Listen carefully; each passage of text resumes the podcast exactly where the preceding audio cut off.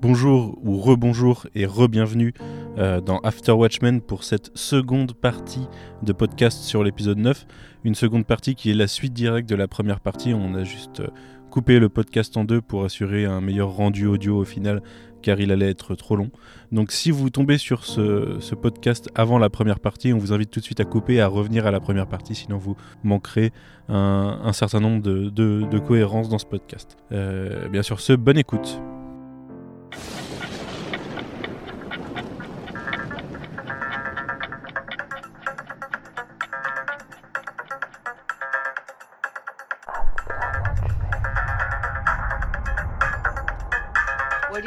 Talking about? Oh, nothing.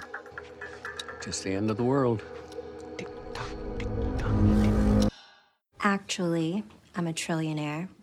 What I'm building down the road is much more than a big clock, and I do come out, but only when it's important.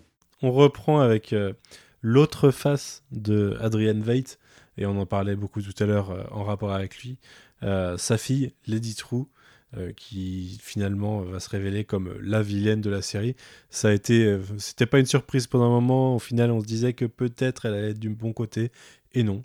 Euh, Clément, je me joins à toi sur cette révélation du plan final. Est-ce que tu veux nous en parler? Ouais, ouais, bah déjà rebondir sur sur le fait de oh mon dieu à quel point on était loin de avec nos théories crafting de de ce qu'était son véritable plan. Je pense qu'on est parti vraiment très très loin euh, tous euh, pendant, pendant, les podcasts euh, précédents, parce qu'en fait son plan il est il est bêtement pas original. Alors je sais, je j'ai hâte d'entendre ce que va dire Corentin sur en quoi la, la révélation est, du plan est bien pensée, mais moi c'est ça a été. je, je, suis désolé, je, je, parle souvent de, de déception, mais c'est vrai que ça a été ma déception, c'est quand j'ai réalisé qu'en fait, bah, elle avait le même plan que, que que les suprémacistes ariens et qu'il y avait rien de, de bien de bien philosophique. Enfin, c'est, bah, c'est, c'est, je trouve que c'est, c'est quelque chose qui vient un petit peu se, se percuter à tout ce qu'on m'a montré du personnage avant. C'est-à-dire moi, son désir de toute puissance, euh, euh, il, m'a été ni montré ni, ni suggéré. En plus, on voit que c'est quelqu'un qui a qui est déjà dans une forme de de, de puissance euh, incroyable. Enfin, c'est censé être la personne la plus intelligente du monde. Elle est à la tête d'une société, enfin d'une multinationale qui est qui brasse des milliards. Et, et, à aucun moment on me l'a montré comme ça ivre de pouvoir. Donc c'est vrai déjà de se dire bon bah elle veut les pouvoirs de Manhattan je me dis bon soit euh, même si euh, et là c'est vrai que j'avais pas fait le, enfin j'avais pas fait le, le, le, tilt direct mais c'est un méchant Marvel quoi. Et, et pas les bons méchants Marvel. C'est euh, le méchant Marvel qui est là parce qu'il est méchant et que elle veut le pouvoir. Pourquoi? Parce qu'elle veut le pouvoir. Et ils font même pas le lien. Ce que je trouve vraiment dommage c'est ils font même pas le lien avec tout ce qu'elle dit dans dans dans les épisodes euh, dans les épisodes précédents. Quand on la voit tout son rapport à, enfin, à l'héritage, à la mémoire, euh, au trauma. Euh, enfin, ouais, tout ça est complètement passé à la trappe et euh, on a juste quelqu'un qui veut du pouvoir, quoi. Et du coup, j'ai trouvé ça un peu décevant. C'est ma grosse déception, moi. C'est-à-dire qu'en plus, on, on, zappe tous les discours des épisodes précédents, quoi. Littéralement, le, la volonté de faire avancer le monde, la volonté de, de, de jouer sur les souvenirs. Il y a des, enfin, je le disais en intro, pour moi, c'est dans les, dans les intrigues mises de côté euh, euh, pour, en, pour en faire profiter d'autres, il y a tout ça. Enfin, euh, et puis toute cette montée en puissance sur l'horloge qui au final est une vulgaire machine à transformer. Euh, ouais, Cimer, quoi. Ouais, bah, d'autant que c'est dommage parce que moi, c'est c'est un personnage qui commençait, enfin, avant l'épisode 9, qui commence, enfin, qui menaçait de, de, de commencer à m'emmerder, en fait. C'est-à-dire, il y a un truc que j'aime pas beaucoup en général dans les séries, et je la rapproche d'ailleurs d'un personnage de Lost, c'est les personnages à la Ben Linus, je crois, si je me rappelle ouais, je vais te calmer par contre. non, mais justement, je trouve que c'est des personnages, on parlait de la difficulté d'écrire le Docteur Manhattan euh, la dernière fois, moi je trouve que ça c'est des personnages qui sont très durs à écrire, parce que c'est des personnages qui ont toujours l'air de sourire en coin et de dire, mec, moi j'ai lu le scénario, je sais ce qui se passe après, vous vous le savez pas. Et, euh, et je trouve que ça peut rapidement devenir des personnages pour lesquels non seulement t'as pas de sympathie, mais pour lesquels t'as plus aucune empathie parce que tu les sens pas exister. Et, et elle menaçait de devenir ça. Et ce que j'ai trouvé intéressant, c'est que par contre, son rapport à son père l'humanisait vachement. Et tout d'un coup, j'avais de l'émotion dans le, dans le personnage de Trio, là où jusqu'à maintenant, il y avait que un personnage fonction qui est, euh, je suis le personnage mystérieux qui en sait beaucoup plus que toi. Ce qui, ce qui, à des dans, certaines périodes de Lost m'énervait avec euh, avec le personnage de Ben mais qui arrivait à récupérer enfin à revenir avec euh, bah, avec plus d'humanité. Et là c'était le cas. Enfin moi je trouve son rapport à son père comment comment elle comment comment dire elle part elle part en toupie quand euh, quand, il s'agit de son père. On voit qu'elle est super intelligente mais elle a tellement de choses à lui prouver et en même temps elle veut prouver qu'elle a rien à lui prouver et ainsi de suite. Enfin moi je trouvais que ça, ça la mettait dans une boucle qui qui l'humanisait vachement et puis elle était piégée par euh, elle est piégée par sa vanité. Si elle avait pas ramené son père pour lui montrer ce qu'elle sait faire ben son père il déclenchait pas la, la, la tempête de, de Calamar et puis euh, et puis son plan il arrivait il arrivait à terme. Enfin il y a il y a plein de trucs dans son rapport aux Qui me l'aurait rendu intéressante, mais un, son plan est pourri,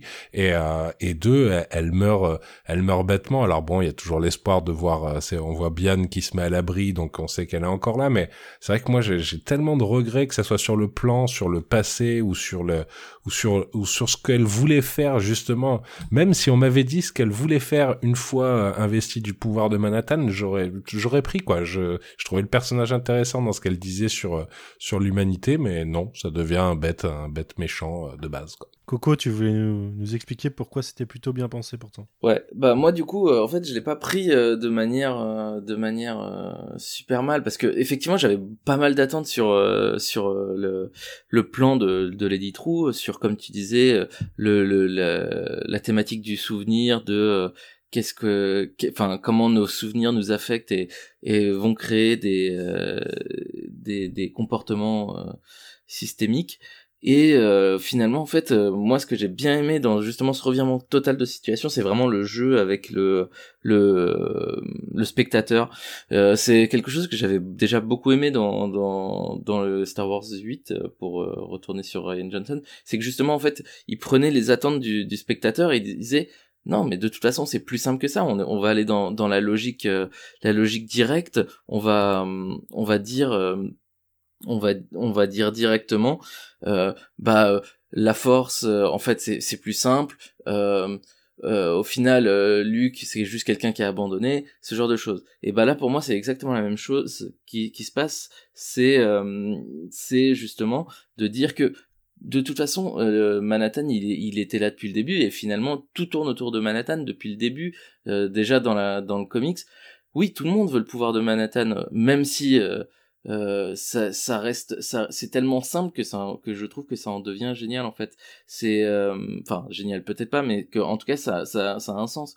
Bien sûr qu'elle veut le, le, le, pouvoir de Manhattan et le fait qu'elle le veuille prouve aussi que euh, que qu'elle n'est pas qu'elle n'est pas qu'elle n'est pas apte à l'avoir. Et ça j'ai trouvé ça assez assez cool.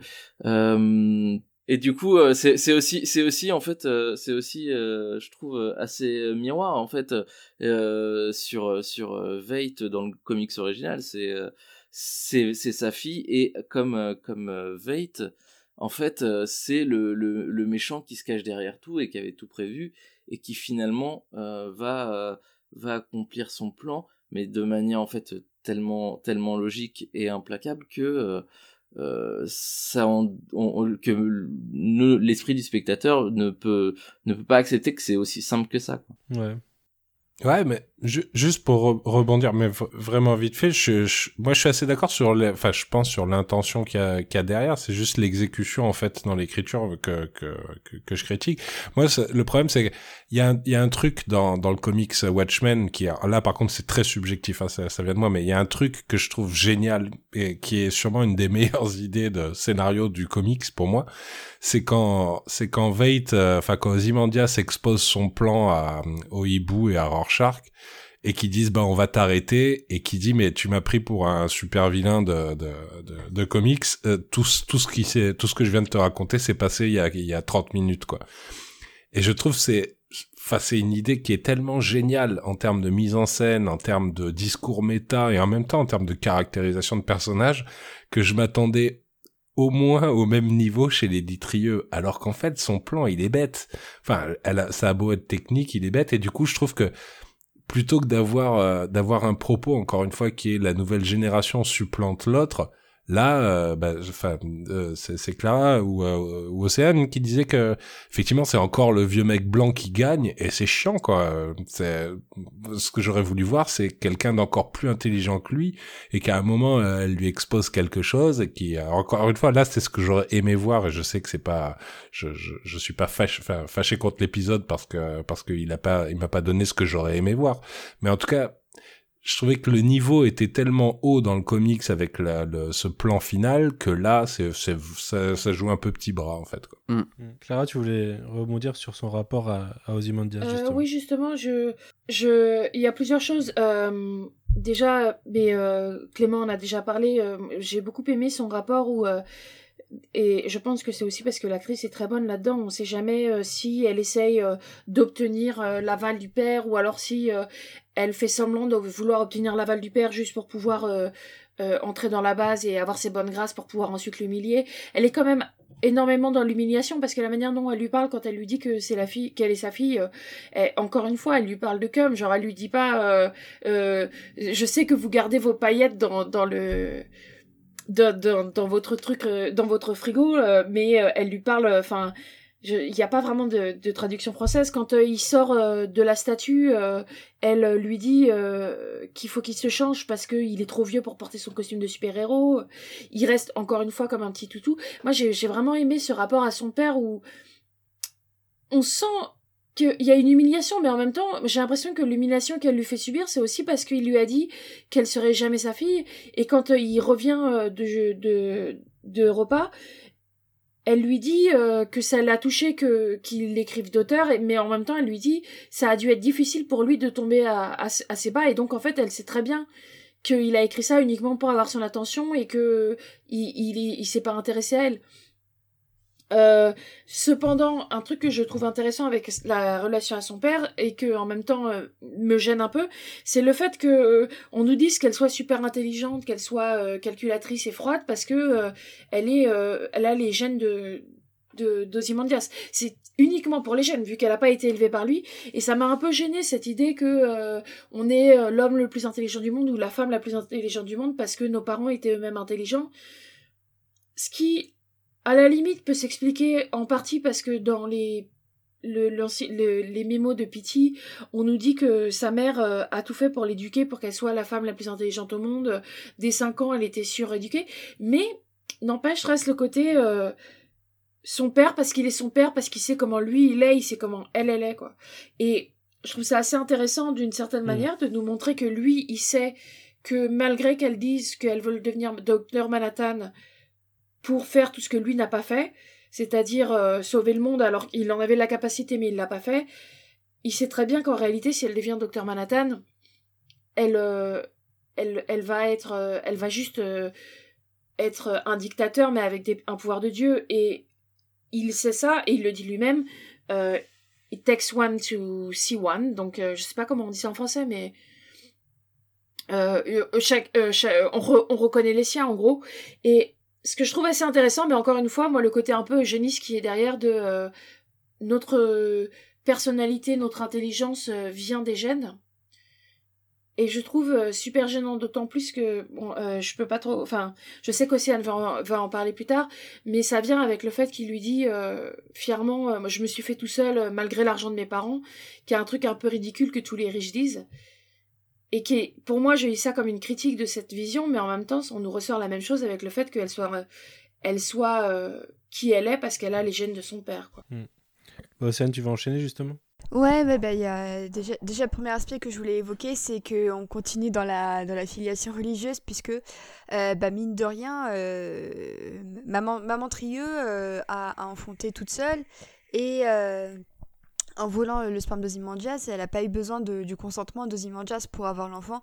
Et je trouve ça super intéressant que justement elle se passe d'une présence masculine et que ça reste finalement un entre-deux assez féminin, euh, mine de rien. Euh, et que bah on peut dire que sa mère c'est un peu une sorte de Vierge Marie puisque bah elle a donné, euh, elle a donné naissance à, une fille mais vraiment toute seule quoi. Et, et, et, ça, j'avais pas trouvé ça venir, mais je me suis dit, bah Ouais, c'est raccord avec, euh, avec l'imagerie de Lindelof. Et puis, euh, et puis de toute façon, les histoires d'enfantement bizarre, euh, Lindelof y connaît. je, renvoie toute personne à, à, la grossesse de la femme de Matt dans The Leftovers à ce point. Parce que c'est, on a revu un, peu la série avec Corentin et ce point vraiment à chaque fois me, me, me transperce un petit peu l'esprit en mode putain, mais qu'est-ce qu'il a foutu Lindelof avec la grossesse de Marie? D'ailleurs, de Marie, voilà. et sinon, autre point dont, dont je voulais parler effectivement, c'est ce dialogue super intéressant, je trouve, entre Ozymandias et donc euh, et Lady Trio. C'est euh, la, question de la richesse. Parce qu'Ozymandias, il n'est pas arrivé dans la vie euh, sans, sans un sou. Il est arrivé dans la vie, il a hérité de ses parents qui avaient une grosse fortune. Et lui-même dit un peu en s'en vantant, bah oui, mais moi je me suis débarrassé de ma fortune dont j'ai hérité pour pouvoir me refaire tout seul. Comme si le fait qu'il avait jeté l'argent au final, euh, le, dédouaner du, fait qu'il soit né privilégié. Là où en face, tu as Lady, du coup, qui est né vraiment sans un sou, qui est né avec juste la, sa seule arme, qui était donc son éducation et son intelligence euh, de, que sa mère lui a transmis, et, euh, et, qui, elle, pour le coup, est une, vraie self-made woman, c'est-à-dire qu'elle s'est faite vraiment de A à Z en ne profitant même pas du privilège d'avoir Ozymandias comme papa, vu qu'elle ne va le voir que bien des années plus tard. Et, euh, et du coup, le fait qu'Ozymandias, il, il, il trouve euh, qu'il soit supérieur parce que bah il s'est soi-disant refait tout seul, bah non, il y avait quand même ce privilège de la fortune qui était déjà là, tandis que Edith Tru d'être un mec blanc aussi, comme le dit Corentin, c'est ce que je voulais pas trop dire, mais bon bah faut, faut le dire. En face, on a des trucs qui vit en plus dans, une, euh, dans un pays qui a été colonisé par les États-Unis, donc ça rajoute encore plus euh, au, déséquilibre de l'ensemble. Mais, euh, mais du coup, je trouve ça très intéressant que au final, Lily True, pour moi, semble avoir quand même plus de valeur sur ce plan-là parce que elle, elle s'est construite vraiment tout seule de A à Z, tandis que Zimandias, il adopte une posture de bah oui, mais j'ai j'ai pas utilisé mon argent et je me suis créé tout seul. Bah en attendant, quand t'as grand ton éducation c'est quand même faite avec plus de moyens que celle de Lady Tru. Et du coup il y a la question qui se pose de euh, comment tu, gères ta, ta, fortune. Et dans un cas comme dans l'autre je trouve que Lady Tru sur ce point là s'en sort quand même un peu mieux qu'Ozymandias qui finalement reste assez prisonnier au final. Et euh, il y a encore une fois bah, la notion d'héritage puisque là où Ozymandias euh, prétextait de refuser son héritage pour pouvoir se créer individuellement bah, Lady Tru elle le renvoie à bah elle lui impose cet héritage que lui, dont, lui ne voulait pas, mais qui finalement bah, s'impose à lui sans, euh, sans trop qu'il le veuille. Hmm. Euh, ouais, je suis grave d'accord, mais surtout, voilà, c'est dommage que Clément ait encore parlé avant moi, parce que du coup, je vais répéter tout ce qu'il vient de dire. Désolé. Il l'a fait avec une voix plus grave que la tienne en plus. Oui, beaucoup plus séduisante et sensuelle, et voilà. J'aimerais avoir ton rire, moi. je, suis l'équivalent bégayant de, de, Clément ce soir. Mais ouais, je suis complètement d'accord. Pour moi, il manque complètement une origin story à ce personnage. Et le truc, c'est que c'est même pas vraiment une question d'origin story, puisque Watchmen, justement, euh, arrive très bien à disséminer juste par des, par des notes de flashback euh, euh, sans gêner des épisodes entiers, parce qu'il y, a quelques épisodes qui sont consacrés à tel ou tel personnage, mais en l'occurrence, de base, Watchmen n'a pas besoin d'un méchant, et le comics lui-même, comme tu le disais, effectivement, cette réplique est géniale, tu me prends pour un méchant de BD, contrevient à toutes les règles, en fait, d'un récit de super-héros. Ce qui était une, une, façon méta de dire qu'en fait, on n'a pas besoin de super-héros, et qu'en général, la seule victoire des héros de Watchmen, c'est de ne pas avoir réussi à empêcher euh, Ozymandias de, sauver le monde. Là, en l'occurrence, effectivement, ce plan est bête, euh, puisque s'il s'agit juste de trouver le docteur Manhattan, bon, déjà, on pourrait se poser la question pourquoi ils n'ont pas essayé de recréer les, conditions de son accident, par exemple, ou pourquoi ils ont attendu 10 ans, pourquoi, enfin bref, il y a eu plein de trucs euh, qui auraient pu être creusés par rapport à ça. Mais surtout, moi, un truc qu'Océane a dit et qui me, qui me taraude, c'est qu'effectivement, euh, Lindelof pardon, euh, donne carrément une tribune euh, au peuple noir américain avec, le Audit Justice. Mais dans le monde de Watchmen, les États-Unis ont colonisé le Vietnam, comme la France auparavant d'ailleurs. Et le fait est que j'aurais bien aimé avoir ce point de vue justement contre-colonial. Je crois que c'est un truc que j'avais écrit d'ailleurs sur Comics Blog, mais à l'annonce même de Hong Cho dans le rôle, c'était justement qu'on aurait en fait dans cette Uchronie-là, où le Vietnam a été colonisé et n'a pas du tout connu euh, le destin qu'il a connu depuis, parce qu'aujourd'hui bah, c'est une civilisation qui est en plein essor. On aurait justement un, contrepoint sur la façon dont les États-Unis sont un peu accaparés de l'Occident, dont euh, les États-Unis ont un peu, pris possession de la Chine du, point de vue industriel, ce qui leur a pété à la gueule au final. Et même du point de vue en fait de cette façon justement euh, dont Hollywood évite un petit peu le sujet asiatique, puisque c'est un truc qui est encore très très neuf. On n'a pas encore de super-héros asiatiques, par exemple, ça arrive bientôt avec Shang-Chi, mais c'est un truc qui est encore très jeune. Euh, dans la culture comics, ça a donné Iron Fist, qui est un héros d'appropriation culturelle complet. Donc voilà, le fait est que moi j'aurais bien aimé justement que Lindelof réponde un peu à ça, à cette, thématique-là, ce qu'il ne fait quasiment pas, à part dans l'épisode sur Angela. Et en l'occurrence, c'est bien fait, c'est pris avec distance, avec recul, mais euh, si on juge Ozymandias qui a, parce que c'est vraiment ça le point de vue de l'épisode, hein, on juge Ozymandias parce qu'il a fait un génocide et jamais il va être pardonné. On oublie un petit peu que Dr Manhattan c'est aussi un génocidaire, que euh, Lady True pourrait totalement avoir toutes les raisons du monde de lui en vouloir parce qu'il a quand même asservi euh, une nation en faisant des milliers de morts lui aussi. Et on n'a pas droit à tout ça en fait. Et je trouve que le personnage ne paraît que plus creux. Euh, et vraiment, pour moi, c'est une coquille vide à la fin de la série. Non seulement c'est un mauvais décalque d'Ozymandias, puisque Ozymandias restait bienveillant dans Watchmen et arrivait à prendre le contrepoint de tout le monde euh, en devenant justement cette espèce de mec qui casse la figure du super vilain. Là, c'est vraiment juste une super vilain. Et oui, enfin, je vais encore une fois répéter ce qui a déjà été dit, mais pour abonder dans le côté euh, Marvel Studio vilain, le fait est que moi, je pense que la série n'a pas besoin de vilain en fait. Et c'est un truc très général, mais je trouve que l'épisode cherche trop à répondre et à, donner des clés de compréhension. Euh, alors qu'en l'occurrence, bah il, oublie une réponse essentielle, mais ça, servait à rien en fait d'en faire une méchante, ça servait à rien de. J'aurais préféré qu'il laisse le truc en suspens et que limite elle se, prenne une, une balle perdue et que ce serait encore plus triste et plus dramatique. Parce que là, justement, c'est casser tout un personnage que tu t'es fait chier à bâtir pendant des, épisodes et des épisodes pour qu'au final, bah, on, personne ne va rien en retenir, tu vois. Euh, à moins que justement il reste une porte de sortie avec la fille mère. Et pareil, c'est un truc qui est à peine évoqué. Euh, donc oui, moi je trouve que politiquement ou même au niveau du storytelling, il y avait un truc plus intéressant à faire. Complètement d'accord avec toi et, euh, et je, je, pense en fait que la, la plupart des défauts qu'on évoque sur Lady True, ils sont vraiment rageants parce que selon moi ils viennent principalement du format et donc, euh, en, fait, de, de, la manière dont, dont, son, dont son histoire et ses fils rouges sont conclus dans cet épisode, et, euh, et de, de, cette manière euh, presque contre-productive dont Lindelof a voulu tout conclure très proprement et abruptement, qui fait que à la, à, la, à la, fin, c'est juste une, une menace qu'il faut terrasser et puis on se pose pas du tout la question de ce qu'elle veut faire. Et, euh, et, et, du coup, là où moi je suis pas d'accord avec euh, certaines choses qui ont été dites, euh, c'est que je, je pense que c'est pas si évident que ça. de dire que c'est une méchante ou je sais pas une sorte de vilaine de, de dessin animé c'est c'est ce qu'elle finit par être dans ce, dans, dans ce final, euh, parce que en, fait, en, termes de storytelling, elle est, elle est réduite à ça. C'est une fonction purement utilitaire, et on n'est on est pas très loin du, du, gros rayon bleu du troisième acte de, de Fantastic Four ou de trucs comme ça, quoi.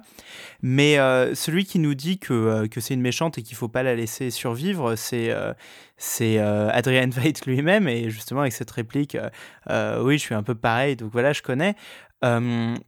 Mais moi, je trouve que sa proposition de départ, elle est super intéressante.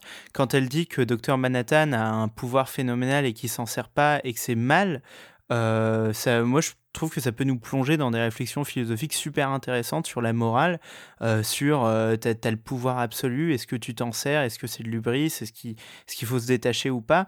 Et, et, je trouve que son point de vue sur le fait que si t'as le pouvoir absolu, euh, il y a quand même des choses super simples que tu pourrais faire pour aider tout le monde, et que si tu le fais pas, t'es un connard, et que du coup, elle, elle mérite d'avoir le pouvoir absolu.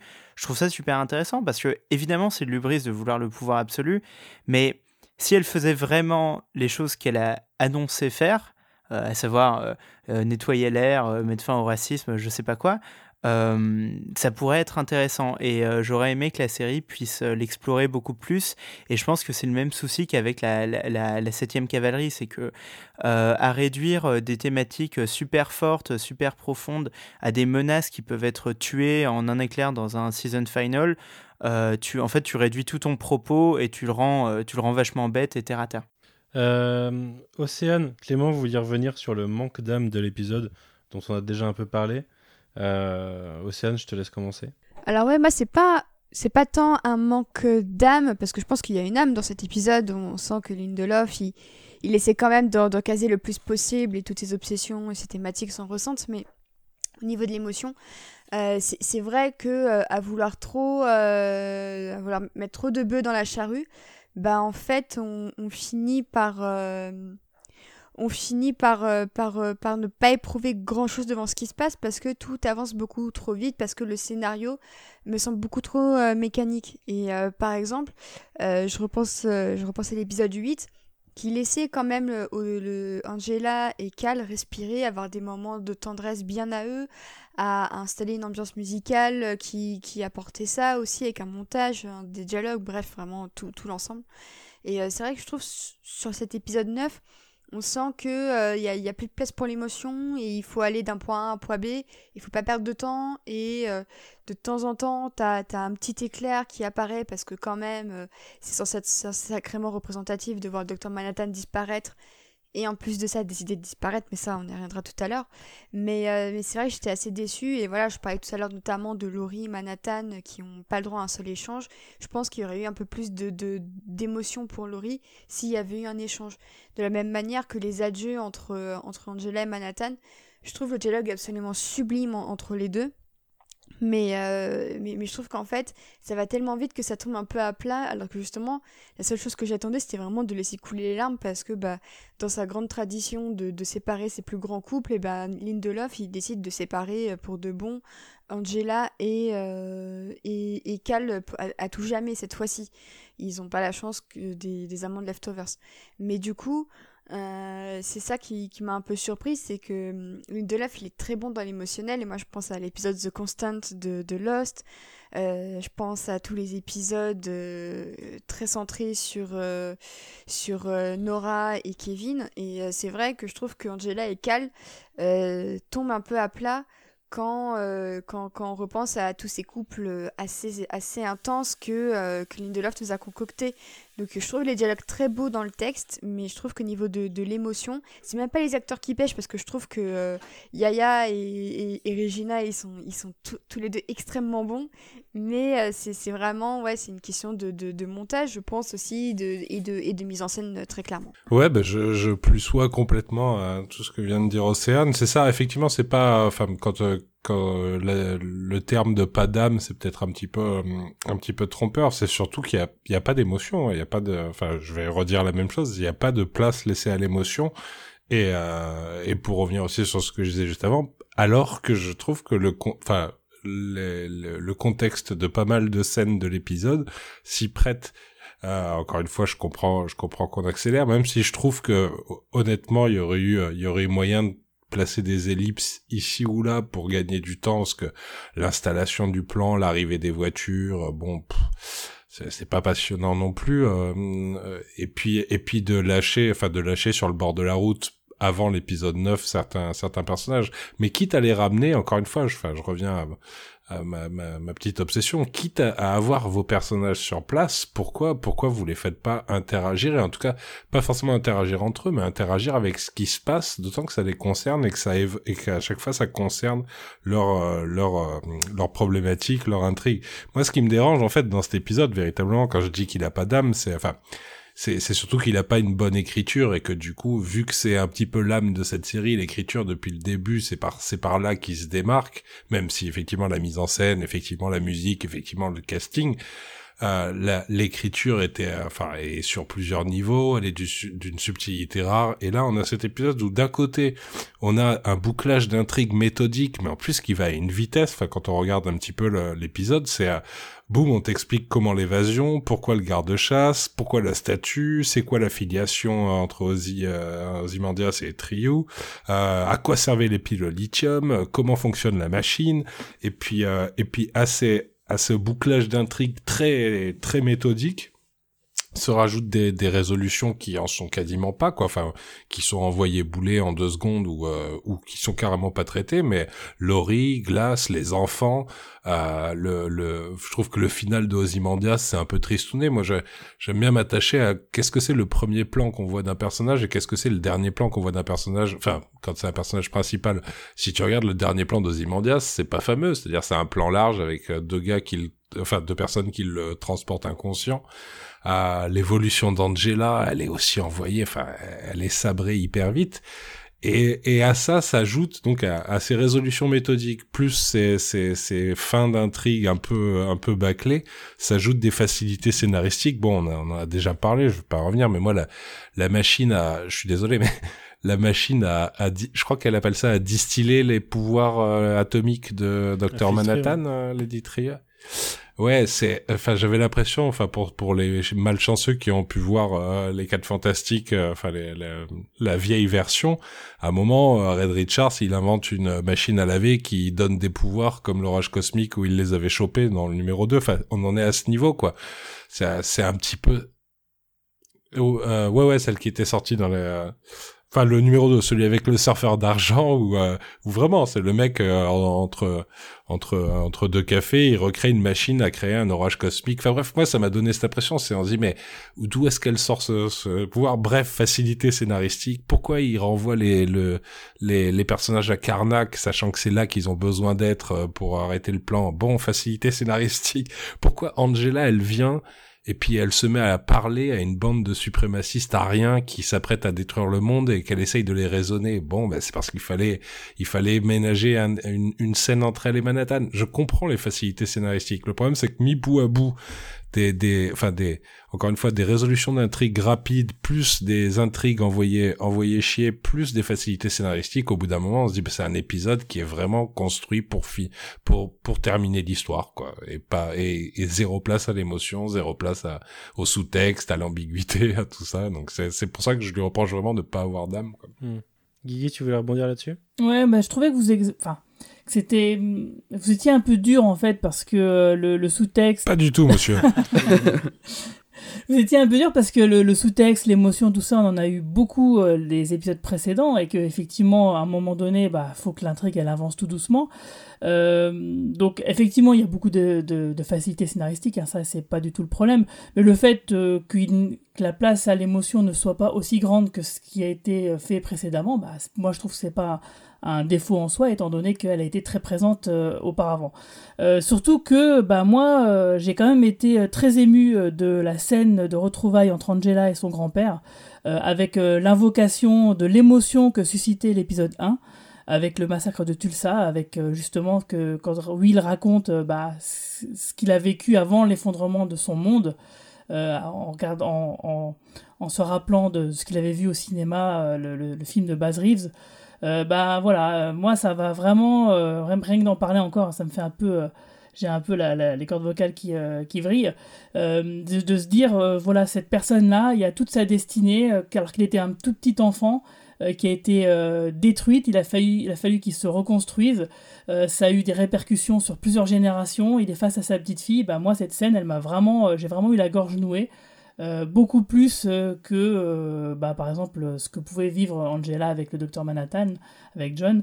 voilà, c'est du, coup, je trouve qu'il y a quand même eu beaucoup, beaucoup d'émotions, rien que si, même si ça dure que 5 minutes, bah, j'ai trouvé que cette scène, elle était suffisamment forte et que ça justifiait bah, le fait de dire que bah, y a un peu d'émotion quand même dans cet épisode. Et euh, ouais, du coup, je vais en profiter pour. Euh, je suis plutôt d'accord avec, euh, avec Océane et, Clément, même si j'entends vraiment les arguments de Guigui, mais je vais en profiter pour parler rapidement de, de mise en scène, comme je l'ai fait, il me semble, sur mes, mes différentes interventions sur les, les podcasts. C'est un épisode qui est réalisé par Frédéric I.O. Toy. Donc, c'est un monsieur ce coup-ci. donc, on aura donc eu, si je compte bien, de souvenirs, 5 épisodes réalisés par des hommes et 4 réalisés par des femmes. Euh, et je trouve que c'est un épisode qui est vraiment, en termes purement de, mise en scène, Clément en a parlé un peu, mais euh, fadas quoi. surtout après l'épisode 8 qui, avait vraiment. Euh, qui avait vraiment de la gueule, alors peut-être que l'épisode 8 avait plus le temps, je sais pas, mais pour, pour, pour, se permettre de se poser et, faire des belles mises en scène, avoir des belles idées. Mais là, je trouve qu'il n'y a pas les, les, la magie des épisodes précédents, il n'y a pas la, les fulgurances de montage qu'on a eu sur, euh, même si des fois elles étaient un peu tape à l'œil sur, sur les, les, épisodes d'avant. Euh, et le, le, truc qui m'a vraiment fait grincer des dents et, me faire dire que là, euh, c'est vraiment le, la, facilité, c'est cette double bonnette.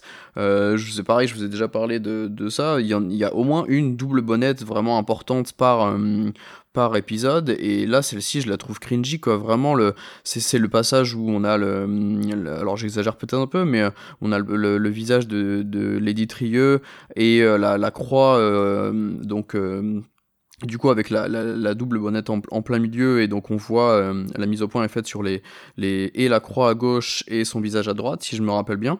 Euh, et je trouve que je trouve que enfin je la trouve ridicule là où euh, l'épisode d'avant la double bonnette qui est faite sur le, le masque et qui est posée sur la table et sur le, le visage d'Angela est super classe. Et je peux je peux citer les, les sets d'avant qui sont toujours très sur le cactus pour nous donner une indication sur le fait qu'il qu'il qu'il ait été euh, qu'il y un, micro dedans, etc. Et là, je trouve que vraiment celui-ci. Alors après, j'ai du coup j'ai creusé un peu la filmo de ce monsieur, pour juste pour finir, et euh, j'ai vu que alors il a une belle filmo, hein, c'est un vrai réal de série, mais en fait c'est un c'est un faiseur quoi. Il a fait du Lost, il a fait du Alias, du Fringe, du American Gods, du Westworld, et en fait quand je reprends les épisodes, je me rends compte que c'est le monsieur qu'on embauche pour euh, Ouais, c'est le faiseur, quoi, là. Donc, pour finir, peut-être que c'était essentiel de, de l'avoir lui, mais je trouve que ça manque de patte et c'est un petit peu dommage vu qu'on a eu des, des, très beaux épisodes avant en termes de mise en scène. Voilà. J'aurais, limite préféré que Nicole Cassel euh, termine, euh, termine avec un double strike euh, avec le, le, 8 et le 9. Je trouve que c'est quand même elle qui avait donné son ouais. identité visuelle à la série. Et je trouve que terminer avec quelqu'un qui débarque comme ça sur la série, je trouve ça limite un petit peu impersonnel, là où t'avais quand même... Euh, t'avais euh, bah, le restant d'épisode de 3, Steven Williams, je crois, t'avais Nicole Cassel, et ça reste quand même euh, bah, des gens qui ont vraiment donné, qu'on aime ou pas, qui ont donné une identité visuelle à la série. Et là, j'ai l'impression que le mec a débarqué, qu'il avait son petit trip tout seul dans son coin, en reprenant quelques idées par-ci par-là qu'il avait vu dans les épisodes précédents, et qu'il avait rajouté ça à sa tambouille. Et clairement, moi, j'aurais préféré que le final soit fait soit par Stephen Williams, soit par Nicole Cassel. Je sais que ces choix esthétiques à Cassel n'ont pas forcément fait l'unanimité, mais je pense que l'épisode se la, la, réalisation se serait bien mieux greffé à ce que voulait dire Lindelof si, si ça s'était terminé avec quelqu'un euh, que, qu on, qu on, dont on connaissait déjà un petit peu le travail. Mmh. J'aurais rêvé de Cassel hein, sur, sur celui-là. Ah, pareil. Ouais. C'est un peu décevant. Euh, de... ça, ça renforce encore l'effet euh, Daredevil saison. Ouais. Euh, c'est pas du Steven on... Daylight non plus. Hein, mais... Non, mais bon. Heureusement, il est parti, loin. On va passer à une sixième capsule avec celle d'Océane.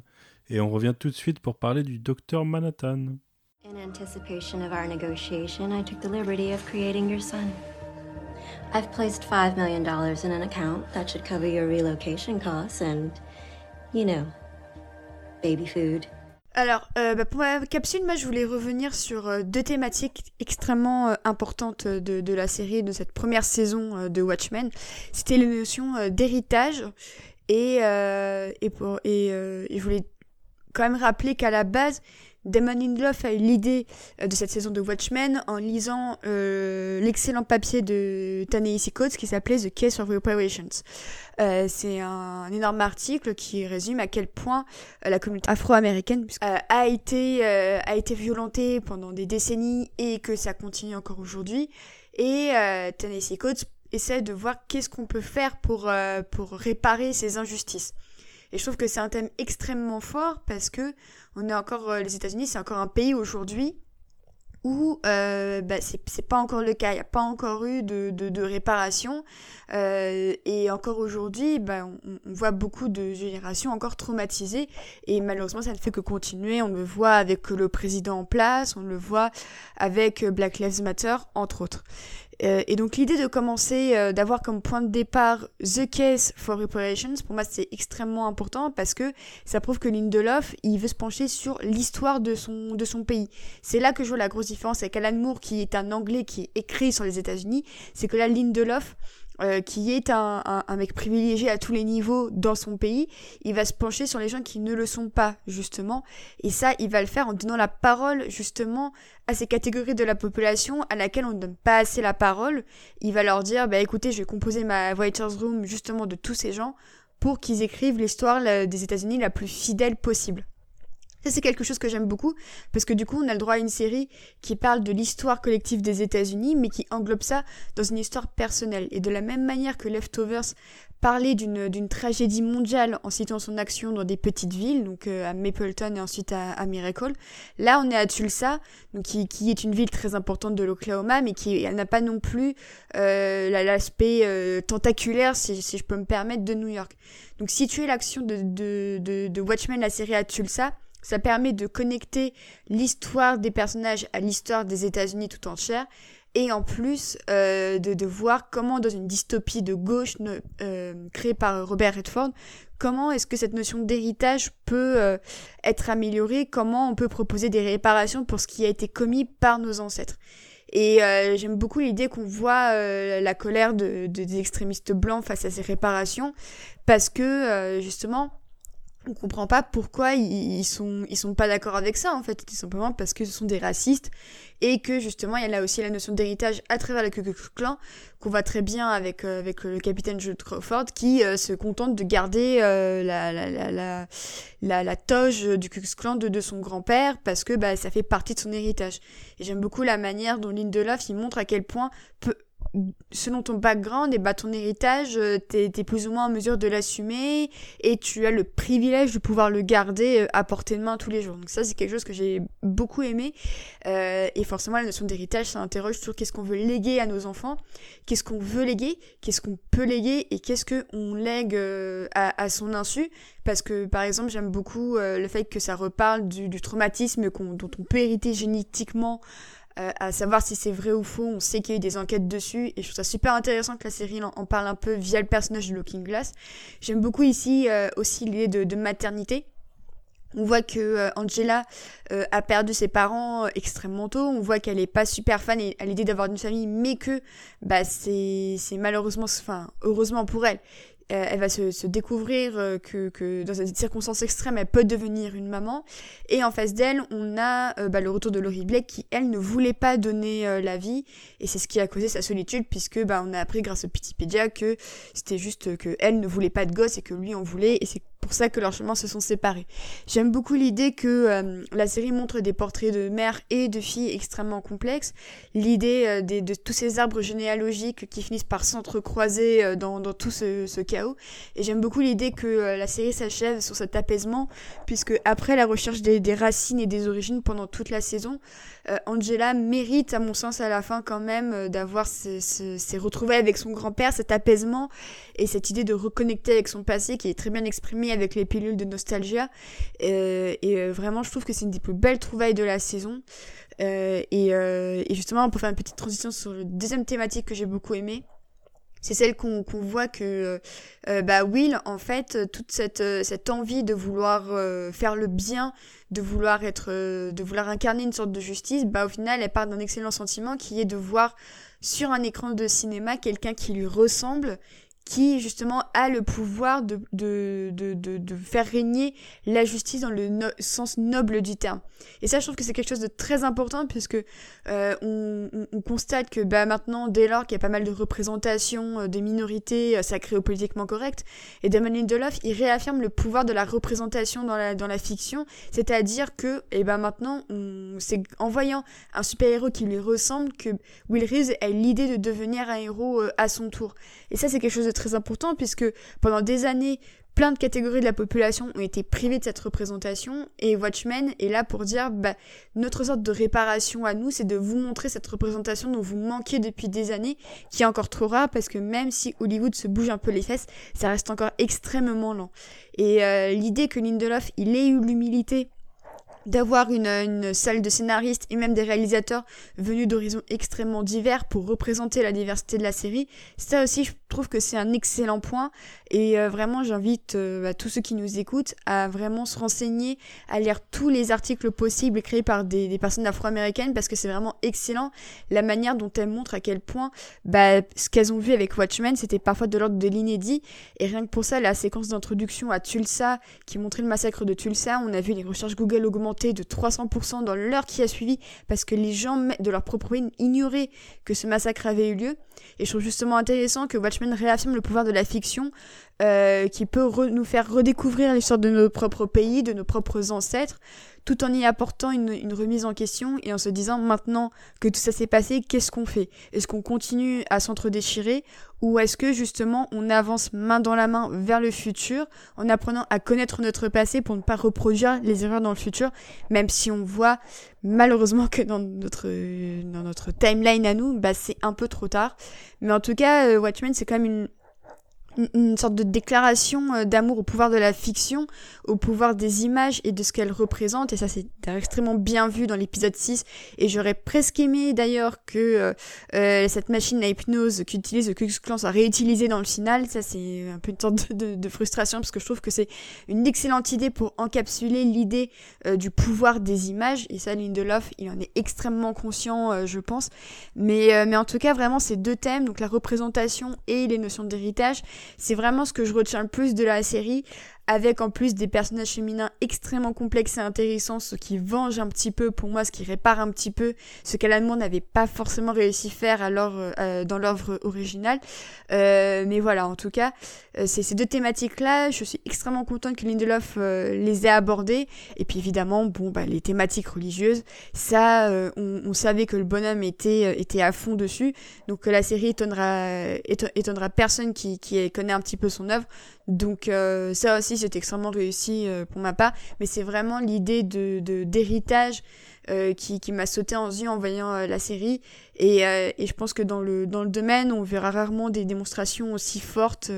enfin, j'espère en tout cas que la télévision s'y mettra. Mais en tout cas, si saison 2 il y a, j'espère qu'elle abordera avec autant d'intelligence au moins deux de ces thématiques-là. I know because I'm talking to her right now. You're talking with him right now? Relatively, yes. Can you ask him something? Of course. Ask him, how did he know Judd Crawford was a part of Cyclops? Euh, on reprend donc sur Dr Manhattan avec, euh, pour, pour commencer, le petit moment. Moi, c'était le, le, vrai moment d'émotion avec euh, Angela et son grand-père sur la fin euh, de cet épisode. Euh, c'est Coco qui va en parler. C'est euh, Manhattan et Angela sur euh, pourquoi il l'a pas envoyé euh, ailleurs alors qu'il a téléporté tout le reste.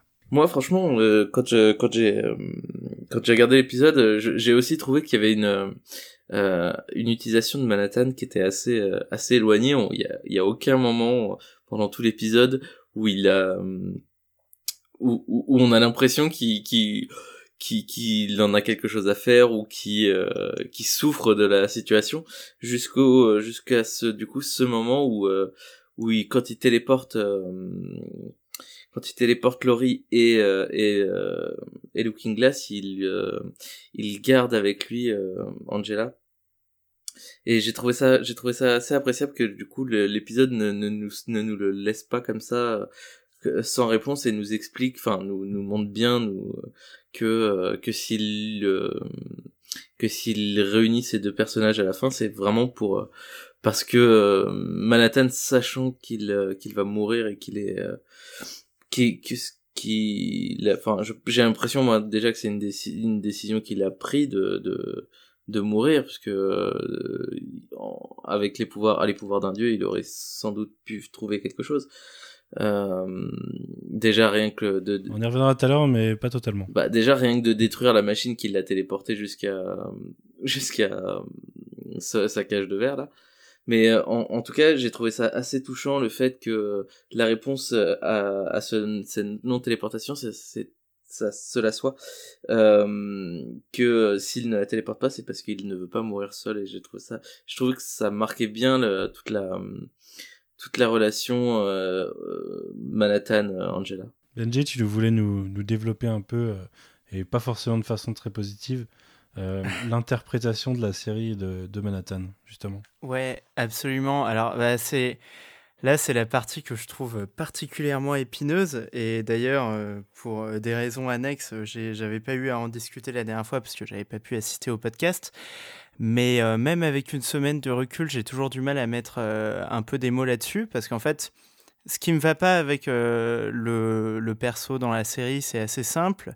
Mais par contre, j'ai quand même l'impression que c'est pas très légitime de pas l'aimer à cause de ça. Donc, je vais expliquer. Euh, donc, d'abord, ce que j'aime beaucoup euh, et ce qui est très important, évidemment, c'est donc euh, donc le l'interprétation donc en termes de rôle d'acteur donc de Yaya Abdul Matin, il me semble, c'est ça? Voilà. bon. donc, donc lui, lui, je le trouve fabuleux. Donc vraiment, donc ça, ça c'est le point positif. Euh, je, l'aimais déjà beaucoup en cal. Euh, je trouvais qu'il avait.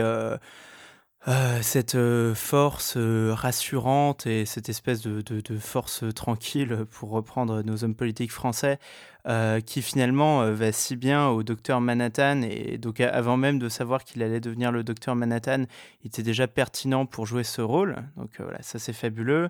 il y a un article dans The Atlantic qui est sorti assez récemment euh, donc, il y a une interview de lui, puis euh, il y a aussi le, la journaliste qui développe un peu sur euh, l'importance politique, symbolique, sociale, tout ce que tu veux, de, de, de, faire jouer Dr Manhattan à cet acteur-là, parce que Dr Manhattan, donc dans le, dans, dans le comic book, c'est Dieu.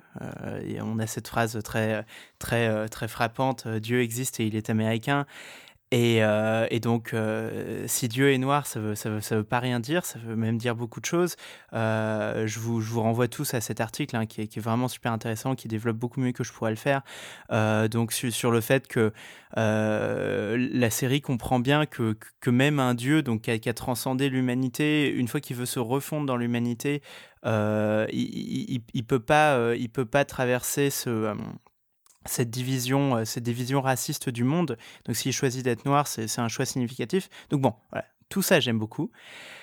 Maintenant, ce que j'aime pas, euh, et, et, et, donc là, je, là, je me sens un peu comme un, comme un, je, sais pas, comme un hater de The Last Jedi ou je sais pas, comme un mec qui serait pas euh, satisfait que le personnage répond pas à sa vision.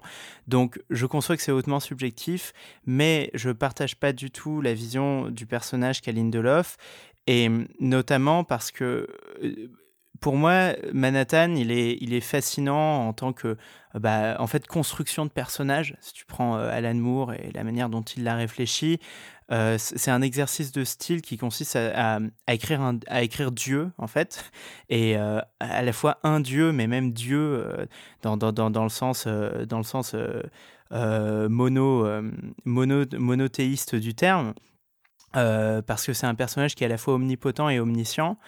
Euh, euh, et, et, et, pour moi, tout le challenge en tant que scénariste et, toute, la, toute la profondeur euh, de réflexion découle de ça. C'est que, tu, selon moi, tu peux pas faire de raccourcis, tu n'as pas le droit aux facilités. À partir du moment où tu écris un personnage comme ça, tu écris Dieu, le, le mec sait tout, le mec peut tout. Et maintenant, c'est à toi d'être intelligent en tant que scénariste pour trouver de la dramaturgie là-dedans. évidemment, Moore l'a fait avec une excellence euh, qui a jamais été reproduite, hein, de, de, de, nous montrer que finalement, euh, même l'omnipotent et l'omniscient, euh, ils pouvaient buter euh, devant le fait d'être déconnectés de l'humanité, ils pouvaient buter devant le fait de, de ne pas pouvoir rompre le nœud gordien qui est le, choix moral à la fin de, de Watchmen. parce qu'en fait, on peut tout savoir et, et, tout pouvoir, mais si on n'est pas capable de faire un choix moral, finalement, on n'est capable de rien. Et j'ai trouvé euh, finalement Manhattan euh, constamment euh, décevant en fait dans, dans ce point de vue-là de son écriture. je trouve qu'à la fin de, de l'épisode 7 et aussi du coup mm, par effet de conséquence dans cet épisode-là, on, on, avait une facilité scénaristique assez proche de la, de la kryptonite. donc pareil, Superman, hein, c'est un personnage qui est très intéressant à écrire de ce point de vue-là, parce qu'il est plus ou moins omnipotent, et du coup, les scénaristes qui ont recours à la kryptonite plutôt qu'à des choix moraux ou à des traits de caractère, euh, je trouve ça souvent décevant. Là, c'est un peu le cas, un canon à. Alors, euh, peut-être qu'il s'est laissé emprisonner parce qu'il savait qu'il fallait, etc. Mais à la fin, il est quand même vaincu. Il, il se fait quand même tuer par une, sorte de, machine euh, qu'on nous a pas bien expliqué. Et je, trouve ça dommage si on revient sur le plan politique et, social et symbolique. Euh, quitte à ce que Dieu soit un homme noir, euh, j'aurais aimé qu'il soit vraiment Dieu, quoi, et qu'il ne soit pas aussi faible et qu'il passe pas un épisode entier dans une cage, parce que je, veux dire, si, si on veut aller loin dans la symbolique, euh, enfin, pourquoi, pourquoi faire de Dieu un homme noir et ensuite le, soumettre? C'est quand même relou. Donc, euh, donc voilà, moi j'aurais attendu tellement autre chose de, Manhattan. Manhattan, c'est un personnage qui me fascine et qui ne cesse de me fasciner. C'est mon personnage préféré de Watchmen. C'est un personnage qui est capable de transcender même le médium dans lequel il est écrit euh, et, pas comme un Deadpool qui va faire une blague méta. Et c'est, enfin voilà, Manhattan, ça transcende tout et je trouve que Lindelof l'a écrit mais avec une, faiblesse, euh, une faiblesse qui ne cesse de me décevoir. Voilà. Ouais, je suis complètement d'accord avec toi, Benji, et je Enfin, je pense que je me. Enfin, je, a priori, je vais répéter ce que tu vas dire avec d'autres euh, d'autres mots. Euh, moi, en fait, ce qui me, ce qui me déplaît, c'est que j'ai l'impression que, d'une part, effectivement, Damon Lindelof n'a pas compris le personnage de Dr. Manhattan, mais c'est tout à fait normal. Comment tu peux comprendre un personnage comme ça quand, justement, euh, le me- ton meilleur travail, euh, enfin, les deux, tes deux meilleurs travaux, on va dire, pour être sympa avec Manu et faire du bien à Lost, parce que bon, il y a quand même un truc sympa dans cette série, ça reste euh, l'interrogation par rapport au divin, par rapport au sens et la quête mystique qui va avec dans la vie de chaque individu. Euh, le fait est que quand Alan Moore a créé Dr. Manhattan, il s'était déjà entraîné avant avec euh, Marvel Man, qui était déjà une, euh, une réflexion sur le surhomme nietzschéen. Voilà, coucou, coucou- Clément. Puisque voilà, c'est pas tout à fait nouveau, mais il a fait des recherches pour ça, il s'est mis dans, dans les pattes d'un dieu pour comprendre comment ça marchait. Et moi, ce qui me gêne particulièrement entre l'épisode 8 et l'épisode 9, c'est que on dirait que le Dr. Manhattan n'a aucun libre arbitre. C'est-à-dire qu'il est conçu comme une machine à voir le temps, euh, un petit peu comme Benoît Blanc dans, euh, dans Knives Out, euh, c'est le mec qui voit les faits arriver et qui, les constate sans intervenir avant la fin. Sauf que normalement, Dr. Manhattan, il intervient. C'est tout le principe du truc. Il a intervenu au Vietnam, et quand il est sur Mars, euh, il intervient quand Laurie lui demande de sauver le monde. Au départ, il ne veut pas, mais assistant à justement cette espèce de, de transcendance euh, d'humanité, ce miracle euh, qu'est la naissance euh, d'une créature aussi merveilleuse, de parents aussi euh, incompatibles, il décide d'agir. Et il prend cette décision, quitte à contredire la vision du temps qu'il a lui. Là, euh, c'est un personnage qui se voit mourir. Il y a une sorte de déterminisme euh, fataliste absolument euh, bête, puisque c'est pas du tout ce que. tu vois, voilà, je suis obligé de dire, c'est pas ce que ferait Dr. Manhattan, effectivement, comme un, comme un fan de Star Wars bête qui dirait c'est pas ce que Luke ferait, mais la vérité, c'est que c'est. C'est compliqué effectivement de manipuler un personnage qui a notion, enfin une conscience totale en fait de, de ce qu'il va devenir lui-même dans la vie et dans la mort du coup, euh, et de se dire que le mec accepte ça passivement parce que c'est euh, dans l'ordre universel des choses, euh, c'est comme ça que le temps est foutu et que si il est même pas en fait conscience qu'il peut intervenir. C'est un libre arbitre en, en mousse euh, qui du coup bah, est juste, enfin, fait du personnage une sorte de, de passeur qui va être là, comme tu disais tout à l'heure Clément, pour justifier un nœud scénaristique, euh, pour dire comment est-ce que la série a commencé, comment elle va finir, et on va lui reprocher plus tard de ne pas avoir agi suffisamment, mais on en a fait une sorte de pantin qui est juste là, entre guillemets, pour suivre le grand plan du scénariste. Et c'est un peu ça en fait, euh, le Dr. Manhattan dans, dans Watchmen sous Lindelof, c'est un personnage qui est fait pour suivre une évolution scénaristique, qui est quadrillé, on dit qu'il va mourir et il meurt, voilà, effectivement. Mais il n'y a pas vraiment de réflexion sur pourquoi, qu'est-ce qu'il aurait pu faire différemment, est-ce qu'il aurait pu faire la chose différemment, est-ce qu'il aurait pu agir. Du coup, là où euh, Moore va justement euh, poser des questions sur l'humain, sur le rapport de l'auteur euh, à son personnage, et de comment en fait justement tu peux écrire un personnage de Dieu qui soit à la fois intelligent, fascinant, et même à la fin, à la fin humain, puisque Manhattan ne juge pas Ozymandias, il le comprend, et même c'est lui qui lui dit que rien ne finit jamais, une manière de dire qu'entre guillemets justement euh, la mort n'est pas une existence particulière en fait pour un scientifique la mort comme il le dit lui-même euh, un corps mort et un corps vivant ont le même nombre de particules ça pour un observateur extérieur comme un scientifique ou un, dieu c'est la même chose au final. Et là on en arrive à un point où en fait non seulement le personnage devient presque trop humain mais il devient aussi presque trop divin dans le sens où c'est une sorte de oui de constance bouddhiste qui refuse de l'idée que euh, mourir c'est grave et qui donc va absolument rien changer à ces événements là moi c'est ce qui m'énerve vraiment c'est je suis désolé Dr Manhattan n'est pas censé simplement arriver et devenir un MacGuffin pour celui qui veut devenir très fort et péter des gueules. Ou alors à ce moment-là, on me dit que celui qui obtient ses pouvoirs, donc que Lady True ou euh, Keane qui aurait obtenu ses pouvoirs, aurait été dans le même état de conscience et aurait rien fait de spécial avec les pouvoirs puisqu'ils auraient juste accepté que le temps suit cette trajectoire et que tu peux rien changer. C'est ce qui m'a particulièrement énervé personnellement. Après, j'aime bien effectivement le, la figure de l'homme noir. J'irai pas aussi loin que toi par rapport à ça. Je pense que c'est symbolique, mais euh, je pense pas qu'il ait une idée malsaine en mettant euh, l'homme noir qui est devenu Dr Manhattan en cage, quoi. Non, non, non, je, je, je, je, pense pas qu'il y ait une idée malsaine derrière ça. Je dis juste que euh, vous, vous irez voir l'article de l'Atlantique, il est, il, est, il, est, il est super puissant de ce point de vue-là. Et je dis juste que euh, quand tu as eu une si bonne idée et un truc si symbolique, bah, c'est dommage d'en faire ça, quoi. Ouais, je suis d'accord avec toi. Mais de toute façon, d'une manière générale, euh, moi, je vous, enfin, c'est un truc que j'ai déjà dit dans plein de podcasts, euh, que ce soit sur Comics Blog ou Emon Adaptation Club, mais je vous renverrai éventuellement euh, un, écrit de Grant Morrison qui s'appelle Multiversity Pax Americana, qui est la relecture de Grant Morrison sur Watchmen. Où dedans il y a un Docteur Manhattan et qui va directement interagir avec le lecteur et qui lui pour le coup se voit mourir. Mais il le sait parce que justement il a lu le scénario. Et littéralement le personnage te dit j'ai lu le scénario donc je sais comment ça se termine. Tandis que là Lindelof est obligé de tricher avec euh, cette constance, puisque Manhattan ne donne pas les réponses. Et t'as as envie de poser la question, c'est marrant parce qu'on vient de voir un, Rick and Morty qui parle de voyage dans le temps, mais t'as envie de poser la question, genre, mais, enfin, tu sais quelle finalité ça va avoir, tout ça, dans ce cas-là, pourquoi tu vas pas directement à la fin et t'interviens pas sur, le, sur les faits? Moi, j'ai vraiment, je trouve que c'est écrit de manière très hasardeuse, euh, il tâtonne vraiment à mort, et à mon avis, il a juste pas su le gérer, et la question que j'ai envie de poser, c'est pourquoi l'avoir fait si tu savais pas comment le faire, quoi. Je suis d'accord. Euh, bah, pour intervenir moi, sur Dr Manhattan, je voulais soulever euh, trois points assez intéressants. D'abord, c'était le fait que, bah, une nouvelle fois, Manhattan, euh, c'est son pouvoir qui est convoité. c'était déjà quelque chose qui était présent dans l'œuvre originelle. Et puisque ses pouvoirs étaient utilisés à, contre, son, contre son insu. Et là, en l'occurrence, ici, bah, c'est pareil, de la part de deux camps assez, assez opposés, mine de rien, et je trouve ça assez intéressant que deux camps qui n'ont strictement rien à voir, puisque l'un représente les, les suprémacistes blancs et l'autre représente quelqu'un qui estime que Manhattan n'a pas fait assez. Et ça, je trouve que c'est très intéressant de la part de Lindelof d'en parler, parce que c'est vrai que quand tu vois Manhattan, euh, ok, il a envahi le Vietnam et il exprime des regrets, mais au fond, euh, est-ce que on se dit pas que oui, il aurait pu faire plus pour l'humanité?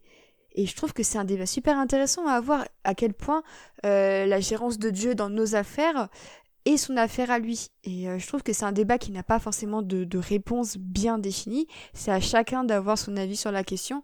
Et, euh, et je trouve que la fin, justement, permet à Lindelof de, euh, de, de dire que chacun doit se faire sa propre opinion là-dessus.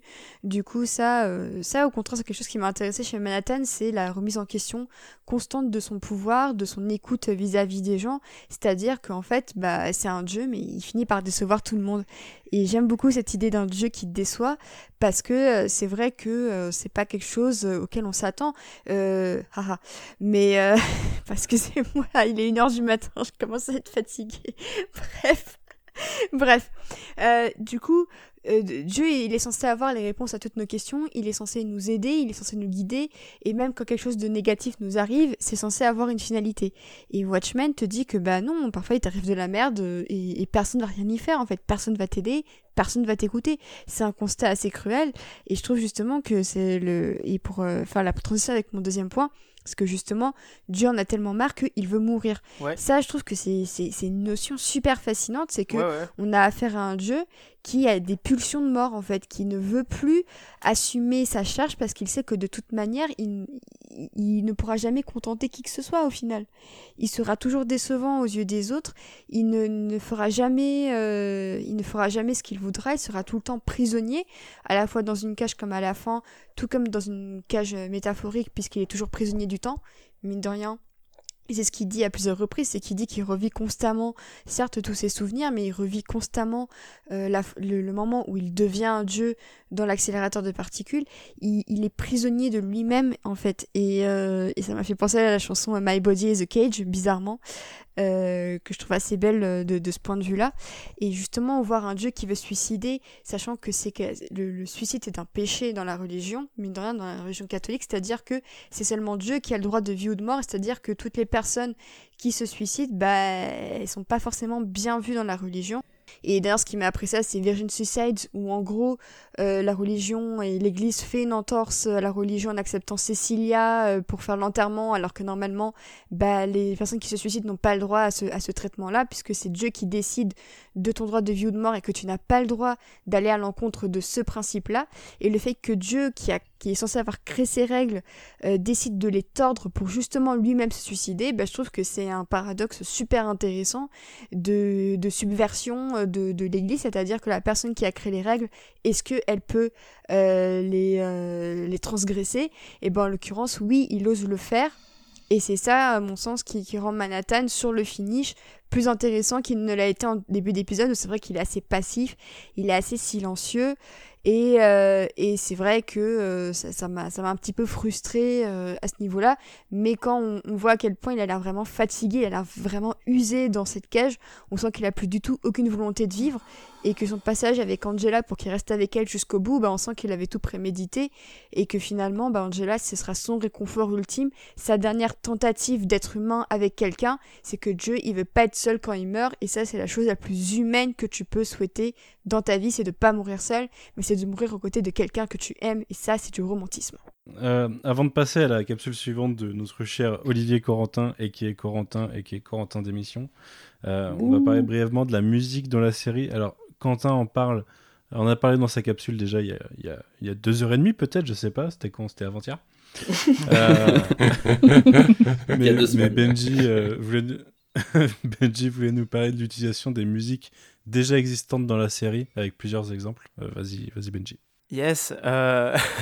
bon, le podcast dure tellement longtemps, je vais vais pas m'éterniser, mais euh, c'est vraiment un des aspects que j'ai beaucoup aimé dans, dans la série.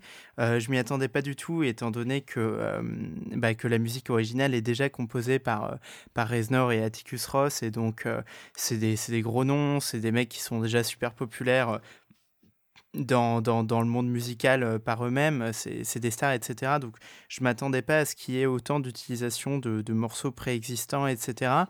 Mais je trouve que c'est fait vachement intelligemment. Euh, le, le, moment euh, où c'est fait de la manière la plus puissante selon moi, et j'en ai déjà parlé dans l'épisode 6, euh, c'était toute la soundtrack de l'épisode 6 et donc l'utilisation du blues qui est super résonante avec le personnage de, de, de Will Reeves euh, de Who Justice et, euh, donc euh, avec son, sa, lutte et sa douleur dans le paysage américain face au racisme, qui est une lutte et une douleur qui est parfaitement retranscrite dans la musique blues. Et notamment, si je devais shout out un seul morceau de cet épisode, bah, c'est évidemment celui de The, the Ink Spots qui s'appelle I Don't Want to Set the World on Fire, qui est, qui est magnifique et je vous conseille d'aller écouter tout ce que font les Ink Spots, euh, c'est morceaux qui se ressemblent énormément, mais qui sont tous très bons et qui sont tous super émouvants. Euh, dans, un autre registre, on a euh, les adaptations, les, reprises de pop et de folk, donc notamment la reprise de Careless Whispers de Careless Whisper de George Michael euh, donc par euh, Nathalie Dawn dans l'épisode 5. Nathalie Dawn, qui est la chanteuse du groupe Pamplamousse, que je vous conseille aussi d'aller écouter parce que c'est vraiment très sympa. C'est des, des, covers hyper cute et assez funky de plein de morceaux populaires. Donc c'est vraiment des sympa. Morceaux Ouais, absolument, parce que elle, elle, parle français, euh, Nathalie Down, et c'est absolument charmant. euh, et leur meilleure cover, euh, c'est celle de Mr. Blue Sky. Euh, voilà, vous l'avez entendu ici en premier. et non, et un, un, autre truc dont je voulais parler, c'était l'utilisation du coup de ce qu'on appelle la musique classique ou ce que certains appellent la musique savante européenne. donc dans, dans, toutes les scènes qui ont trait aux Imandias. Euh, et là que je trouve un peu plus euh, mitigé, parce qu'il y, y, a des moments où je, où je, trouve que ça marche euh, fantastiquement bien, euh, et d'autres moments où ça frôle un peu trop près le cliché. C'était Manu qui avait fait cette, cette super réflexion la première fois qu'on en avait parlé dans le podcast, en disant que c'est un peu le best-of, les tubes de musique classique que tu as dans ta playlist la première fois que tu veux écouter de la musique mmh classique. Et c'est vrai, hein, on, a, on a vraiment ça. On a Clair de Lune de Debussy, on a Le Beau Danube Bleu de de Strauss. Euh, on a chevauché Valkyrie de Wagner, enfin on a tous ces trucs-là. Euh, moi, euh, un, des moments où, où ça m'avait le plus irrité, c'était bah, dans le fameux épisode 8 que j'ai pas trop aimé, donc le beau Danube bleu, parce que donc euh, sur les scènes de Dr Manhattan, euh, parce qu'évidemment une des utilisations les, plus fameuses et les plus célèbres de, ce morceau-là, c'est dans 2001 Odyssée de l'espace de Kubrick, et c'est euh, l'être humain qui accomplit le contrôle total, qui s'approche des dieux, etc. Et bon, c'est fabuleux, mais du coup, Lindelof l'utilise d'une manière que je trouve très proche et donc très cliché. Et c'est un peu le piège euh, dans lequel on peut tomber quand on utilise des morceaux très connus, euh, que ce soit en musique classique, mais aussi en musique normale. Hein. Je veux dire, si tu utilises euh, All Along the Watchtower dès que tu vas au Vietnam, ça peut faire très cliché. D'ailleurs, c'est un peu ce que faisait Zack Snyder.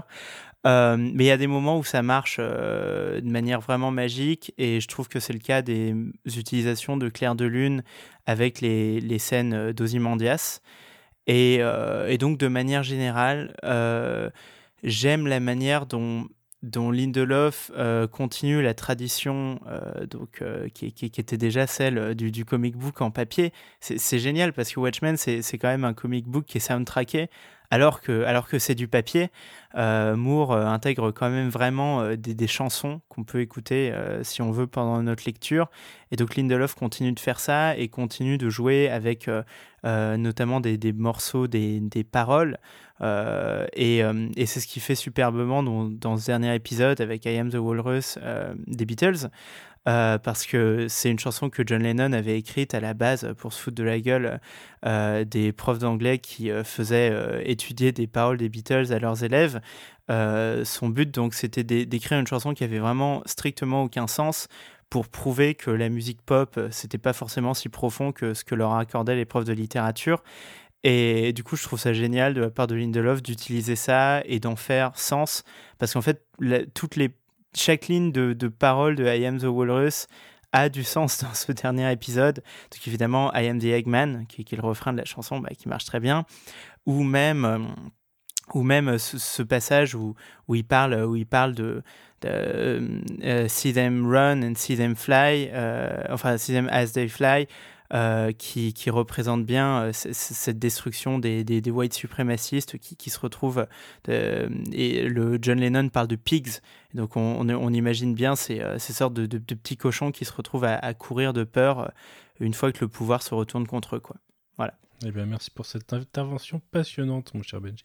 Ah, comme je l'avais dit, on, on enchaîne tout de suite avec la capsule de notre cher Corentin. I'm in every moment we were together.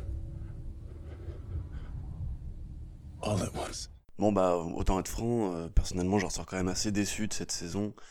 Euh, du simple fait que pour moi Watchmen reste euh, largement au-dessus de tout ce qui s'est jamais fait en termes de BD de super-héros et de ce qui continue de se faire aujourd'hui. C'est probablement l'une des BD par laquelle j'ai appris à comprendre un petit peu l'écriture, la mise en scène des pages, les motifs récurrents, l'ordonnancement des cases. Et euh, le fait qu'un auteur pouvait, à travers une histoire de mec en collant et en slip, réussir à caler un propos vraiment philosophique et profond sur le temps, la société, la politique, la guerre. Euh, je trouve que Damon Lindelof a compris ça, il l'a même très bien compris, mais là où euh, Watchmen avait Dave Gibbons pour faire de la mise en scène, Watchmen avait un Alan Moore absolument brillant, et aujourd'hui quand quand on regarde ses scripts, on s'aperçoit que le mec ne laissait rien au hasard. Je trouve qu'il y a beaucoup trop de choses laissées au hasard dans cette saison notamment sur la fin. Euh, pour moi, on part très haut, on part très vite, très loin. J'ai assez mal compris les critiques qui disaient qu'on s'ennuyait euh, devant les premiers épisodes, puisque justement c'était une sorte de, de, monde mosaïque où par euh, tout un tas de détails on installait une sorte de, sous-texte politique intéressant, de sous-texte sociétal intéressant, d'imaginer une uchronie dans l'uchronie, une sorte de dystopie ultra-gauche qui est le miroir inversé parfait des États-Unis d'aujourd'hui. Je trouvais ça assez génial jusqu'à justement l'épisode 6. Et euh, on a parlé dans ce podcast euh, d'un parallèle avec Daredevil, donc la série évidemment de Marvel Studios, et, enfin Marvel Télévision et Netflix. Et euh, sans aller jusque-là, puisque l'épisode, fameux épisode 13 de Steven the Knight était assez horrible à regarder, vraiment, on est quand même vraiment sur une sorte de construction en arc, de la même façon qu'on a six épisodes absolument géniaux, et c'est d'ailleurs ceux-là qui ont été envoyés à la presse.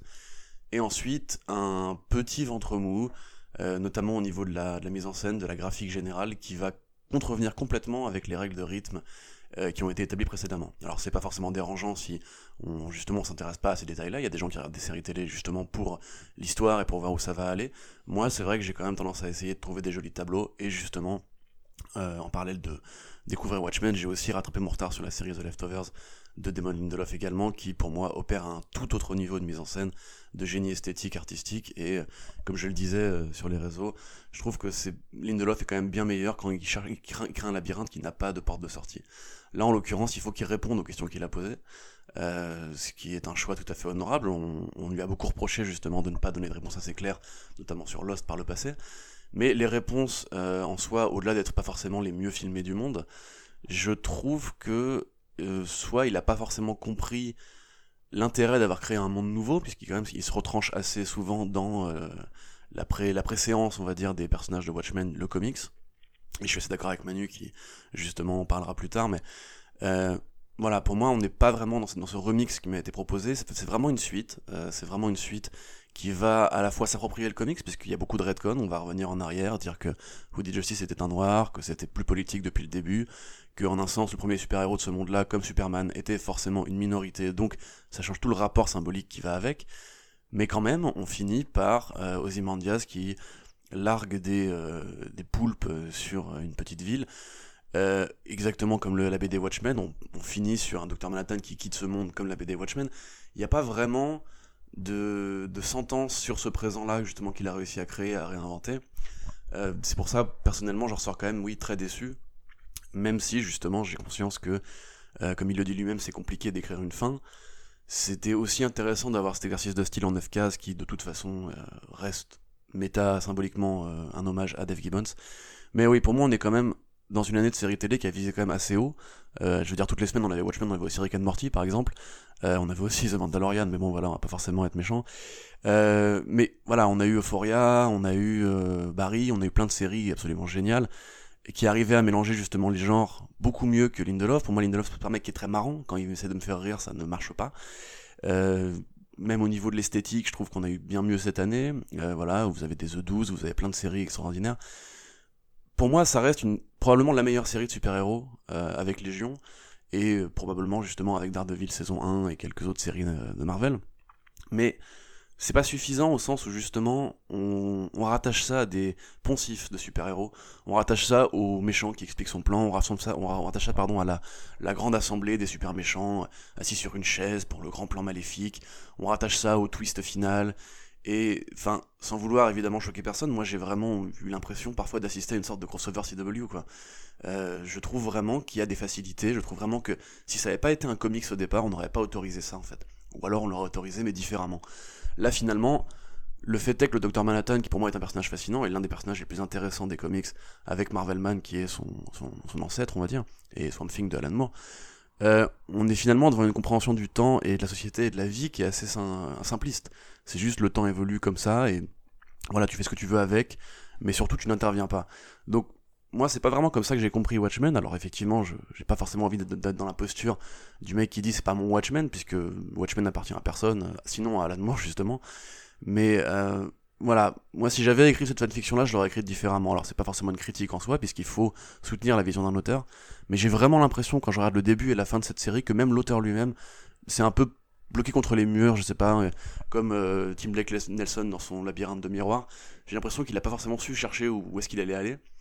Euh, que la fin ait été écrite au départ, certainement, que ce soit bien twisté, certainement, mais le message du début sur l'insécurité des, des white suprémacistes, le message de début sur euh, justement Angela Ebar, Sister Knight et les minorités, tout ce pic qui va jusqu'à euh, Who Did Justice, bah, je le trouve pas forcément concrétisé à la fin. Pour moi, à la fin, ça devient une série de complots, de, scientifiques qui se font des petites guéguerres à coups de, de poulpe et de, clonage de dieu.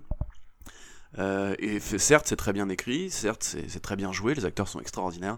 La musique, voilà, moi, comme je l'avais déjà dit dans un autre podcast, J'étais prêt à, ce que cette série soit mauvaise si la bande son de Trent Reznor et Atticus Ross, euh, qui sont parmi mes musiciens préférés, était bonne. Et là, pour le coup, bah, je pense qu'il n'y a rien à dire. Hein, voilà, achetez les vinyles, soutenez ces gens, c'est les meilleurs.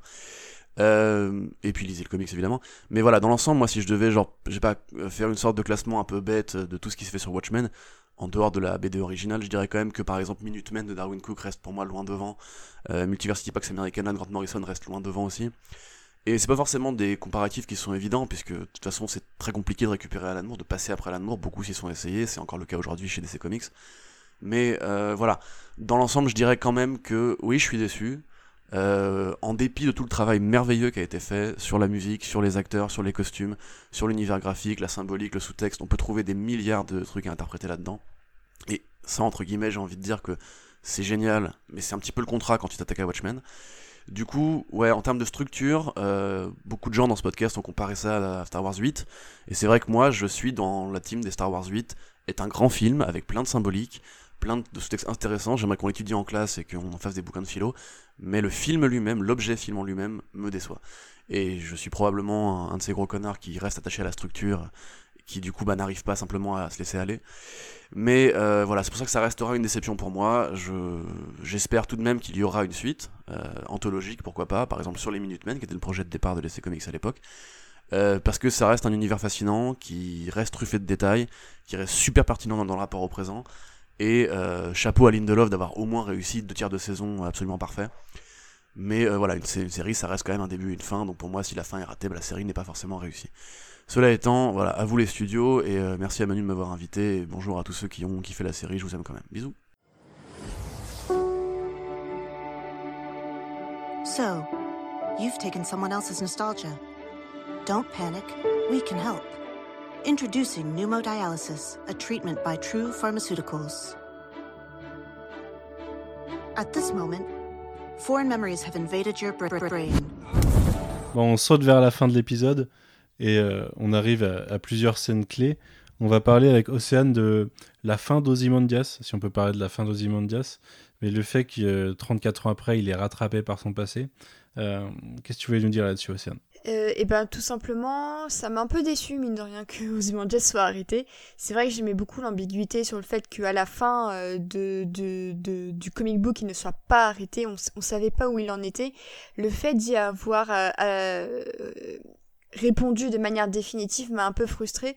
Je trouve que toute l'ambiguïté d'Ozymandias et que l'un des dilemmes moraux les plus intéressants de Watchmen c'était justement de ne pas dénoncer Ozymandias. Après, ça reflète aussi le changement de Laurie, parce que clairement, elle le dit, euh, people change. À la fin, elle lui dit, il lui dit, mais non, mais tu vas pas m'arrêter, c'était notre secret. Elle fait, bah non, moi j'ai changé, euh, maintenant je capture des, des, euh, des vigilantes et je décide enfin euh, de, de t'arrêter euh, pour le crime que tu as commis. Donc d'un- dans un sens purement justice judiciaire, forcément ça se tient qu'un mec qui ait fait un crime soit arrêté, ça c'est y a rien à dire.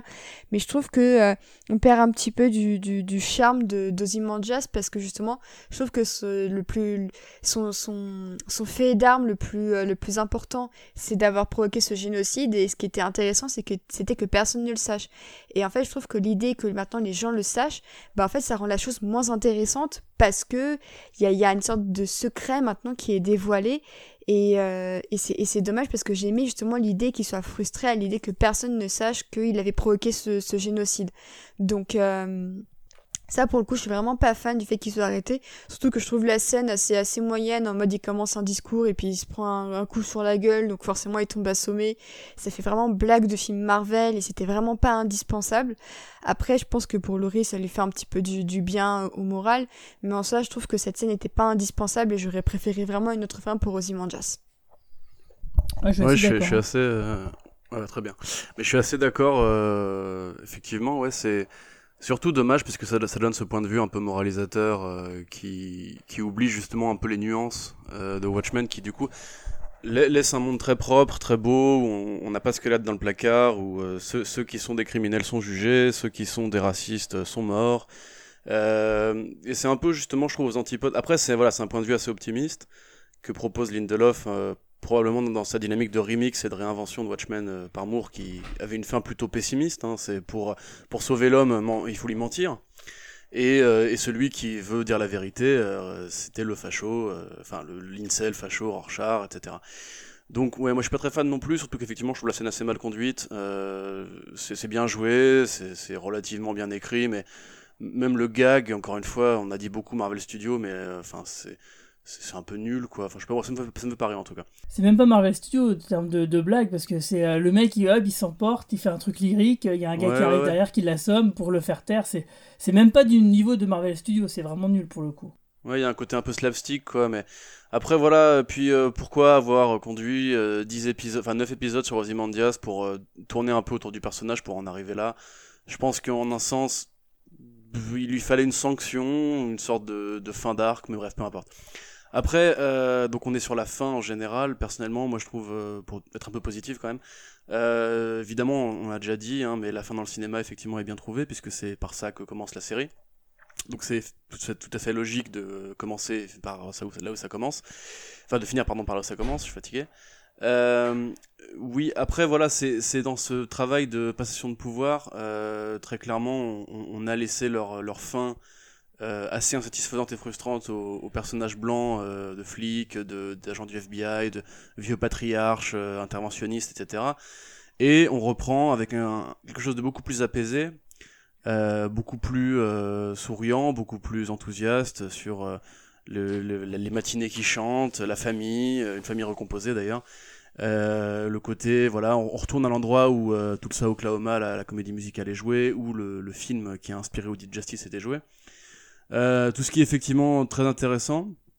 moi j'aime bien euh, le fait que ça finisse sur, enfin que les dernières secondes de la série soient un renvoi à la fin même de Watchmen, puisque quand Watchmen s'achève, on, est dans cette espèce de de vide rédac euh, un peu éditorialiste à, à, à, scandale qui reçoit le journal de Rorschach et probablement déclenche ce qu'on imagine être une mauvaise nouvelle pour la suite des événements. Euh, là, en l'occurrence, c'est un peu l'inverse, puisque justement, pour prendre le contrepoint, ça finit par une même incertitude. Euh, C'est-à-dire qu'on ne sait pas ce qui va se passer après, mais ça va dessiner euh, les contours du monde tels qu'on les connaîtra demain. Et euh, voilà, je trouve ça mignon, en tout cas, à défaut d'être particulièrement utile. je sais que tout le monde n'est pas d'accord sur le côté manger les œufs, mais voilà, c'est ce petit côté un peu passage de témoin que je trouve sympathique. Ouais, ouais. Euh, moi, je, du coup, je pensais, je pensais rebondir sur sur ça par rapport à effectivement quelque, quelque chose qui m'a frappé euh, sur ce dernier épisode, qui est euh, qui est le, le parallèle qu'on peut faire entre entre Lindelof et, et plus qu'Ozymandias, Docteur Manhattan, à savoir sur cette impuissance. Là, là pour le coup, c'est plus c'est plus parler du, du métier de, de showrunner et de et de scénariste, mais c'est vrai que moi cette, cette enfin j'en reviens j'en reviens au parallèle avec avec Daredevil on a souvent cette impression que les showrunners euh, on peut leur laisser la, la, la comment dire, la, une certaine forme de liberté, mais le pilote et le dernier épisode, bah, c'est, on dirait que ça leur échappe à chaque fois, euh, et surtout le dernier épisode. Enfin, ces dernières années, je trouve que ça s'est posé pas que dans Daredevil. Il y a beaucoup de séries qui, qui ont ce problème de, de dernier épisode, enfin de saison finale qui qui se précipite, qui va très vite. Et là, du coup, moi, ça, j'ai pas pu m'empêcher de voir ce, ce, ce dieu impuissant face au face au temps comme euh, le showrunner impuissant face aux face aux exigences euh, industrielles, euh, enfin les contraintes industrielles de son métier, quoi. Et euh, et et en même temps et en même temps, il essaye de trouver, enfin déjà d'être d'être dans le lâcher prise et d'accepter que peut-être, bah oui, il arrivera pas, enfin, il est arrivé au maximum de son pouvoir en tant que showrunner et il arrivera pas à, avoir le final cut parce que ça existe pas de toute façon, avoir le final cut aux États-Unis. Mais, euh, mais dans, dans l'idée de, de léguer quelque chose, bah, là, je reviens, c'était une interview qu'il avait fait au tout début de la série où il parlait de comment il avait composé sa writing room et notamment en faisant venir beaucoup, enfin beaucoup de femmes, beaucoup de personnes issues euh, issues du, du, milieu LGBT, euh, des racisés. Enfin, il, il, avait vraiment fait en sorte d'accueillir des profils qui étaient très différents. Je crois que lui-même, il disait de lui que c'était un mec blanc qui avait écrit pour des mecs blancs euh, toute sa vie et que qu'il avait envie de changer ça. Et on dirait que malgré cette prise de conscience de son impuissance face au business dans lequel il évolue, il a cette petite idée de transmettre quelque chose euh, euh, aux, auteurs qui viennent après. Et ça, j'ai trouvé, j'ai trouvé finalement pour le coup, alors que j'avais effectivement, j'étais aussi sur le parallèle euh, Lindelof Ozymandias parce que parce que celui qui pense à tout, celui qui écrit les pièces, enfin qui écrit les scénarios et tout. Ben finalement, c'est, presque dans, le, dans ce, Manhattan impuissant que j'ai retrouvé le showrunner. Et juste euh, un, un, seul petit truc concernant justement Lindelof, c'est que lui-même a avoué en, interview aujourd'hui que euh, la plupart des bonnes idées de la Writer's Room, ils n'ont pas été écrits par un mec blanc. Et ça, je trouve que c'est un aveu d'humilité et, d'intelligence assez rare chez, des, chez un showrunner blanc pour que ce soit pas justement souligné. Je dis ça parce qu'en ce moment même, American Gods est en train de se débarrasser de tous ces personnages racisés et LGBTQ+. Donc euh, vraiment, même si l'écriture de la série n'a pas été parfaite, les intentions de Demon Lindelof, c'est vraiment à saluer et j'espère vraiment que euh, si suite à Watchmen IA, ce sera tout aussi inclusif. Et euh, du coup, j'en profite très rapidement pour rebondir sur ce que tu disais, euh, Corentin, euh, sur le côté passage de témoin et tout ce passage mignon mais pas très utile après, le, après le, la scène du cinéma. Euh, j'ai bien aimé les, petits parallèles qui, qui, ont été faits avec euh, le, on retrouve la scène de Bian et les deux flics, euh, Red Scare et Pirate Jenny, euh, qui sont qui est, qui est, une scène miroir par rapport à, la scène de Angela petite avec les, les, deux flics, un homme et une femme aussi à, à, côté d'une voiture, et la, la, scène, la petite scénette de, de, de Topher qui, qui se rend compte, qui découvre le secret de sa mère. Euh, tout comme euh, on voyait le fils de Will euh, qui, qui découvrait le, le, secret de son père sur l'épisode 5. Et je sais pas trop ce que ça veut dire, pour, peut-être pour une suite ou pas, ou quoi, mais j'ai trouvé ça très très beau. Moi qui critiquais tout à l'heure la, la, mise en scène de, de la série, j'ai bien aimé ces deux petites bah, scénettes. Sur, sur, cette scène là où tu as les policiers Red Scare et, l'autre, j'ai oublié comment elle s'appelle, qui console donc le clone de la mère d'Orienne. bah, au moins ils sont, ils sont démasqués. Et, et, du coup, on sent que là, il y a quand même quelque chose, une étape qui a été franchie avec le final de la série, c'est que bah, sans doute que les, policiers vont se démasquer en Oklahoma si jamais il y a un jour il y a une suite. Ouais, peut-être, ouais. De toute façon, maintenant que l'idée, ils savent que l'idée vient d'un white suprémaciste qui voulait niquer tout le monde, peut-être qu'ils vont revenir dessus, en effet.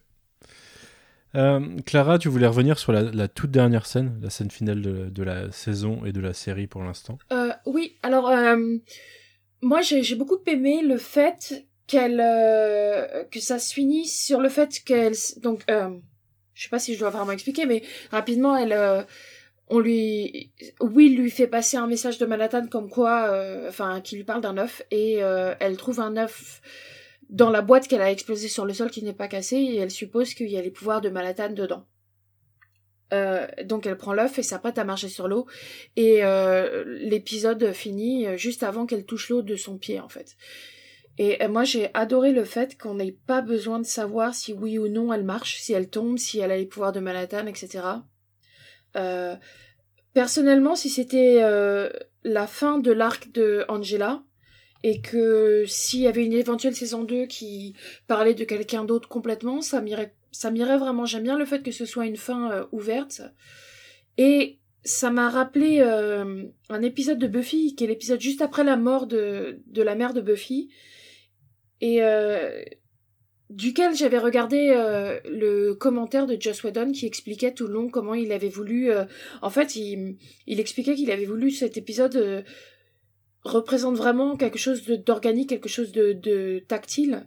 Et à la fin, euh, quand Dawn et Buffy vont voir le corps de leur mère pour, euh, pour finalement faire leur deuil, je crois que c'est Dawn qui tend la main pour pouvoir toucher sa mère, sa, la main de sa mère, et euh, l'écran passe au noir. Et Whedon expliquait que beaucoup de, de spectateurs ont pensé que on pensait que en fait c'était un, un cliffhanger et que à l'épisode suivant on allait voir la mère euh, revivre et ou, quelque chose comme ça. Et, que lui en fait pour lui c'était juste euh, c'était juste un symbole de, de faire son deuil et de, de mort et et je trouve euh, enfin du coup quand j'ai vu cette cette ce passage ça m'a beaucoup fait penser à à ce commentaire de Whedon et j'ai trouvé ça très intéressant qu'il qu'il ne ressente pas le besoin d'expliquer plus que ça, d'autant plus que l'épisode est lui-même euh, très explicatif et, euh, et, et, et, très didactique, didactique. Donc je trouve ça assez intéressant. J'espère que j'espère que ça ne va pas être pris comme comme un cliffhanger et que ça ne va pas être expliqué plus que ça dans la suite.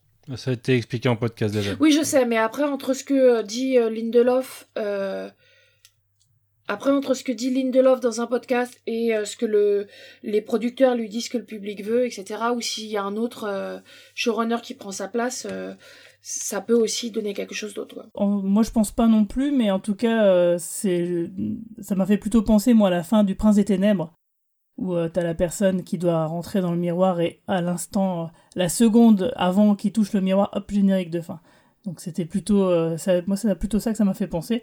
Et donc du coup, oui, pour moi ça n'appelle pas spécialement une suite euh, en particulier. En tout cas sur Angela. Non, bah du, du, du coup, moi je voulais juste dire que euh, cette fin, elle, elle donne beaucoup de matière à travailler pour un éventuel ou une éventuelle ah, nouveau, j'ai du mal avec l'inclusivité à l'oral, une nouvelle personne qui showrunnerait le, la, série.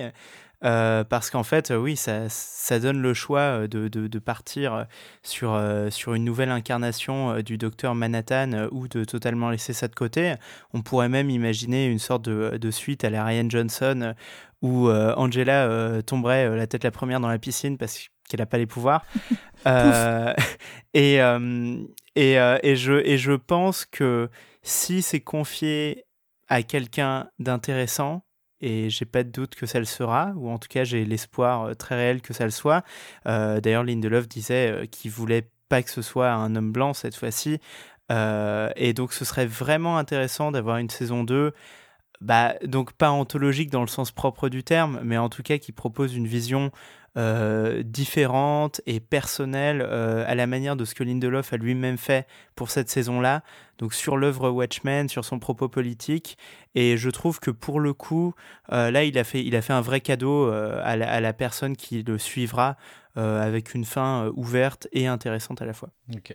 Euh, Clément, tu voulais revenir sur la notion d'héritage et notamment sur les origines d'Angela qu'elle retrouve. Bah ouais, ouais, c'est, c'est quelque chose euh, dont on a parlé sur, euh, dans les podcasts précédents. C'est vrai qu'il y avait, il y avait cette thématique qui était quand même assez, assez omniprésente dans, dans, dans tous les épisodes, qui était cette idée de qu'est-ce qu'on, enfin comment on avance euh, comment on avance avec l'héritage qui nous a été laissé l'héritage qui nous a été laissé par euh, par par les, gens de notre propre famille comme l'héritage que nous euh, enfin que nous laisse la, vie en nous faisant en nous faisant traverser certaines épreuves.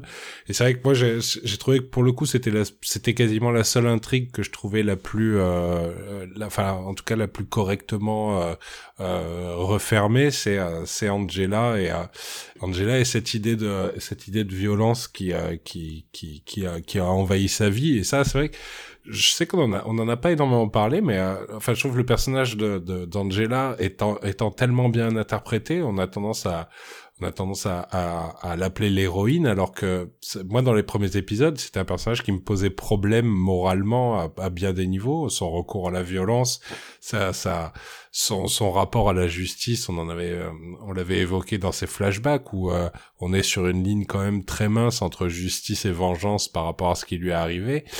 Et, euh, et c'est vrai que le, le, pour le coup, la conclusion, la conclusion qui lui était donnée, alors encore une fois, bon, je, je, je reviens toujours sur mes mêmes critiques. Je trouve que ça va pas assez loin. Enfin, j'aurais aimé un peu plus de matière. C'est le seul moment qui respire un peu, c'est cette discussion entre elle et euh, elle et son grand-père. Et en même temps, quand même, ça fait, ils arrivent à bien faire le job et on comprend. Enfin, il suffit là pour le coup d'avoir Regina King qui est au top et qui, euh, par un soupir, par euh, la manière dont elle s'affale dans son siège, on, on, comprend qu'il y a quelque chose qui, qui l'a quitté et que et qu'elle est dans ce que doivent apprendre la plupart des, des personnages. Enfin, en tout cas, dans, en termes scénaristiques, souvent, ce qu'un personnage doit apprendre, c'est le lâcher prise, c'est euh, c'est de de comprendre ce sur quoi il a le contrôle et ce sur quoi il n'a pas le contrôle. Et, et, euh, et là, on la voit bah, qui a qui qui a fait un pas dans une direction euh, d'une vie moins moins gangrénée par la violence, moins moins marquée par euh, par, par, le trauma et par par la honte et en tout cas par l'abandon qu'elle a qu'elle a subi. Et euh, par par une idée toute simple qui est de bah j'accueille euh, j'accueille grand papy à la maison et je lui prête la, la chambre d'amis. Et c'est vrai qu'au-delà de au-delà de la transmission des pouvoirs de John à Angela qui est intéressante pour une pour une potentielle saison 2 moi ce que j'aime c'est que c'est que en fait ce qu'il lui a légué aussi John à ce moment-là c'est euh, c'est cette forme de sérénité c'est cette forme de de dire à un moment il faut accepter il faut accepter des choses qui ne sont pas forcément euh, agréables et avancer avec. Et puis euh, c'est on dirait que c'est ça qu'elle a compris et et, et le fait qu'elle parte d'ailleurs sans enfin en tournant le dos à son costume de super-héroïne que Topher est en train de regarder laisse penser que ouais elle elle a passé une étape dans sa vie et elle va pouvoir avancer plus sereinement quoi j'ai bien aimé justement le, le, fait que à la fin elle, relance en fait le, toute la question de la paternité et de la fin de la et de, de, des relations enfant-parent par justement le fait de de l'inclure dans sa vie alors que toutes les autres figures paternelles qu'on voit dans la dans la série j'ai l'impression euh, ont plutôt tendance enfin euh, figures euh, parentales même ont tendance à vraiment mal finir que ça soit euh, Lady Trieux avec sa mère, Lady Trieux avec son père, euh, ou euh, ou euh, ou la relation, oui aussi. Sa grand-mère. Et, et du coup, j'ai trouvé que ça, j'ai trouvé ça assez touchant finalement que que Angela réussisse à à, à dépasser son son sa, sa non sa non connaissance de de Will et aussi son son son trauma de de sur la sur le sur la parentalité enfin ce que ce que disait what euh, ce que disait euh, Dr Manhattan avant que que elle a toujours voulu avoir une famille mais qu'elle se refuse d'avoir une famille parce que justement euh, ses parents sont morts très tôt et et qu'elle l'a mal vécu. Finalement c'est ça, ça ça redevient une figure paternelle qui est qui est qui est qui est possible en fait. Ok. Euh, bon, Clément, tu vas reprendre la parole via ta capsule euh, dans laquelle tu vas parler de, de toutes les thématiques que tu as appréciées cette saison. Et on revient après pour, pour euh, une multiple conclusion. Thank you for trusting True Pharmaceuticals with the most precious of possessions, your mind. Goodbye, and have a pleasant return to consciousness. Euh, je me suis beaucoup posé la question de ce que j'allais euh, pouvoir dire pour euh, dresser un bilan de, la série, notamment au sortir de l'épisode final qui, euh, qui pour moi est une, est une petite déception si on prend l'épisode l'épisode en tant que tel. Euh, du coup, j'ai hésité. Est-ce que j'allais parler de l'échec relatif de ce de ce season finale euh, Parce qu'il faut avouer que entre les explications laborieuses et didactiques, les personnages avec des réactions incohérentes ou ou qui ne servent qu'à faire euh, qu'à faire avancer le récit ou à clôturer les intrigues en cours, les résolutions classiques voire décevantes de certaines de certaines intrigues effectivement cet épisode n'est pas très bon. Euh, J'aurais pu aussi citer Stevenson et dire l'important, ça n'est pas la destination, c'est le voyage en lui-même et écarter d'un coup de manche cet échec euh, et garder en tête que les huit épisodes et, euh, et, déclarer que la série est magistrale. Euh, J'aurais pu faire ça aussi. Je pense que ce que j'ai décidé, c'est euh, c'est quelque chose qui se situe un peu entre les deux. Euh, parce que pour être complètement honnête, malgré encore une fois cette, euh, cette déception finale, je dois euh, je dois reconnaître que que peu de séries ces dernières années m'ont mis face à un tel mélange de genres. On est sur une série qui a qui a manipulé des, des concepts radicalement différents les uns des autres et qui l'a qui l'a souvent fait souvent fait avec talent je citerai en vrac le fait qu'elle euh, que c'est une série qui qui joue avec la mythologie super héroïque c'est une série qui euh, qui utilise euh, qui utilise les, les, les ficelles de la de la comédie romantique ou en tout cas du du, du, drame romantique et et qui essaye d'en de, tirer quelque chose de, de relativement nouveau. C'est une série qui a qui a des pistes de réflexion extrêmement intéressantes sur des sujets qu'on ne voit pas euh, ou peu à la télévision, savoir le, enfin la question raciale, la place des femmes dans la société, euh, la réflexion sur sur le, le, le, principe du trauma, que ce soit le trauma individuel ou le trauma collectif. Euh, une série qui joue aussi avec les euh, avec les, les, ficelles du, du roman policier et, et tous ces tous ces, ces différents ces différents thèmes abordés n'ont jamais été faits avec facilité je trouve que, que la série ne méprise jamais son audience, ne prend pas de haut son, euh, son spectateur et, euh, et essaye de, de traiter les euh, de traiter les, les, les questions les questions évoquées avec euh, avec une forme de subtilité. Ce qui m'a plu aussi, c'est que, euh, comme l'avait signalé Manu dans un podcast, c'est une série qui n'a pas eu peur d'antagoniser son ou ses publics, en tout cas c'est-à-dire que euh, sous la sous la facilité de, de, de dire que les suprémacistes ariens sont les méchants, et je pense que normalement tout le monde est d'accord sur le fait que les suprémacistes ariens sont des méchants, euh, derrière la critique a aussi porté sur euh, sur ce que pourrait être une, une dictature de, de euh, d'extrême gauche ou en tout cas ou en tout cas une dictature libérale comme euh, comme l'appellent les Américains. Enfin c'est c'est une série qui à chaque fois ne s'est pas contentée de verser dans le manichéisme primaire mais mais a interrogé ses bah, questionnements politiques. Elle a interrogé ses personnages, elle a interrogé leur place dans la société. C'est quelque chose qui s'est fait avec euh, avec beaucoup de, de talent. Euh, Au-delà du fond, c'est aussi une série qui, sur la forme, moi, m'a ravi parce que parce que combien de séries peuvent peuvent passer d'un d'un format à l'autre, d'un genre à l'autre aussi euh, euh, aussi facilement et avec autant de et avec autant de grâce.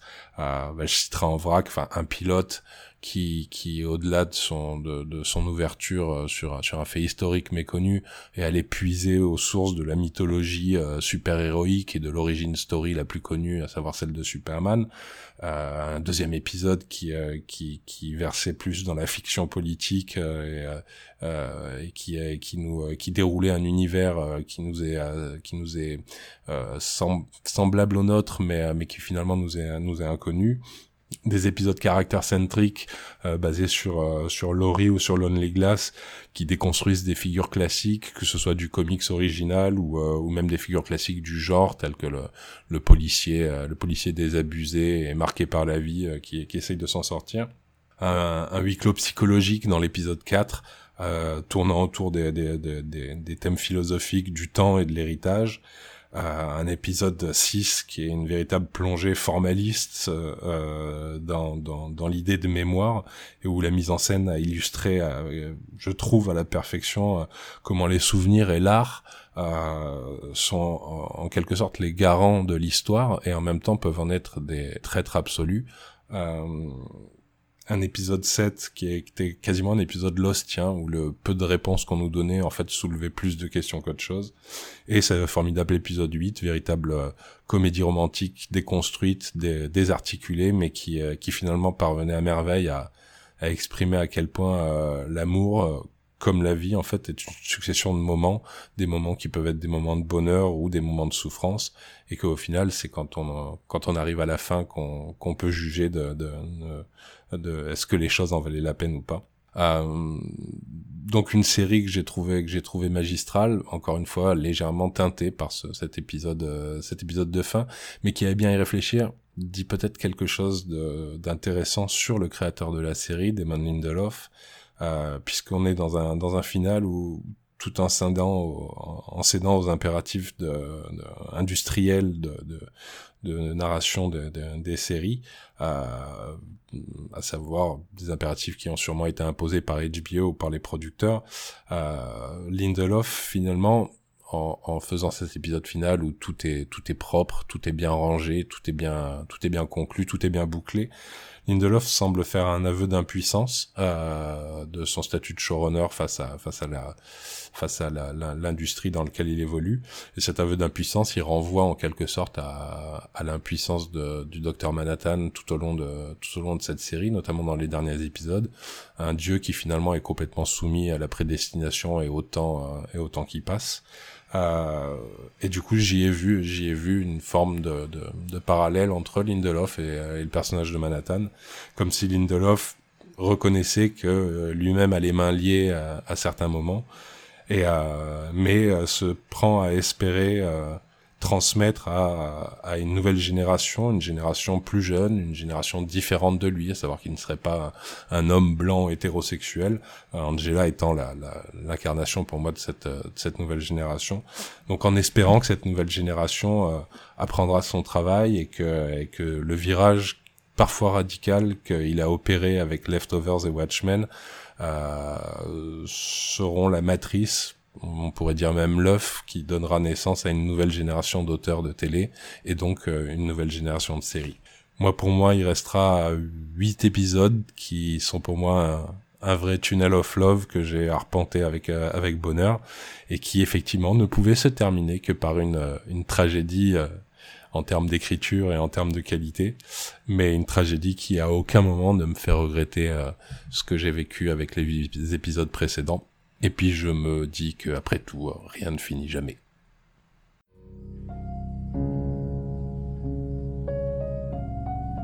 Hey baby.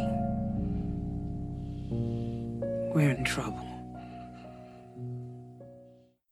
Euh, moi, je voulais, je, voulais poser la question justement puisque euh, pas mal de, enfin, Damon Lindelof, son équipe et, la plupart des gens euh, autour de la création de la série nous ont dit depuis le début que c'était pas totalement une suite à Watchmen, mais que c'était au final l'histoire d'Angela et que les autres étaient là pour servir son histoire.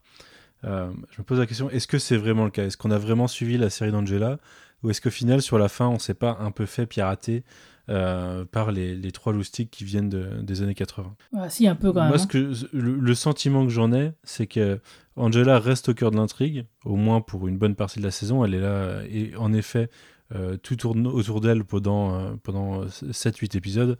Par contre, dans le dernier, et on le voit avec une grosse intro qui tourne quand même autour de Ozymandias et de Lady True, et, euh, et, ensuite le plan de le plan de Keane. Alors certes, ça implique euh, Cal et euh, Dr Manhattan, donc ça tourne toujours autour d'Angela, mais c'est quand même beaucoup plus large que ça.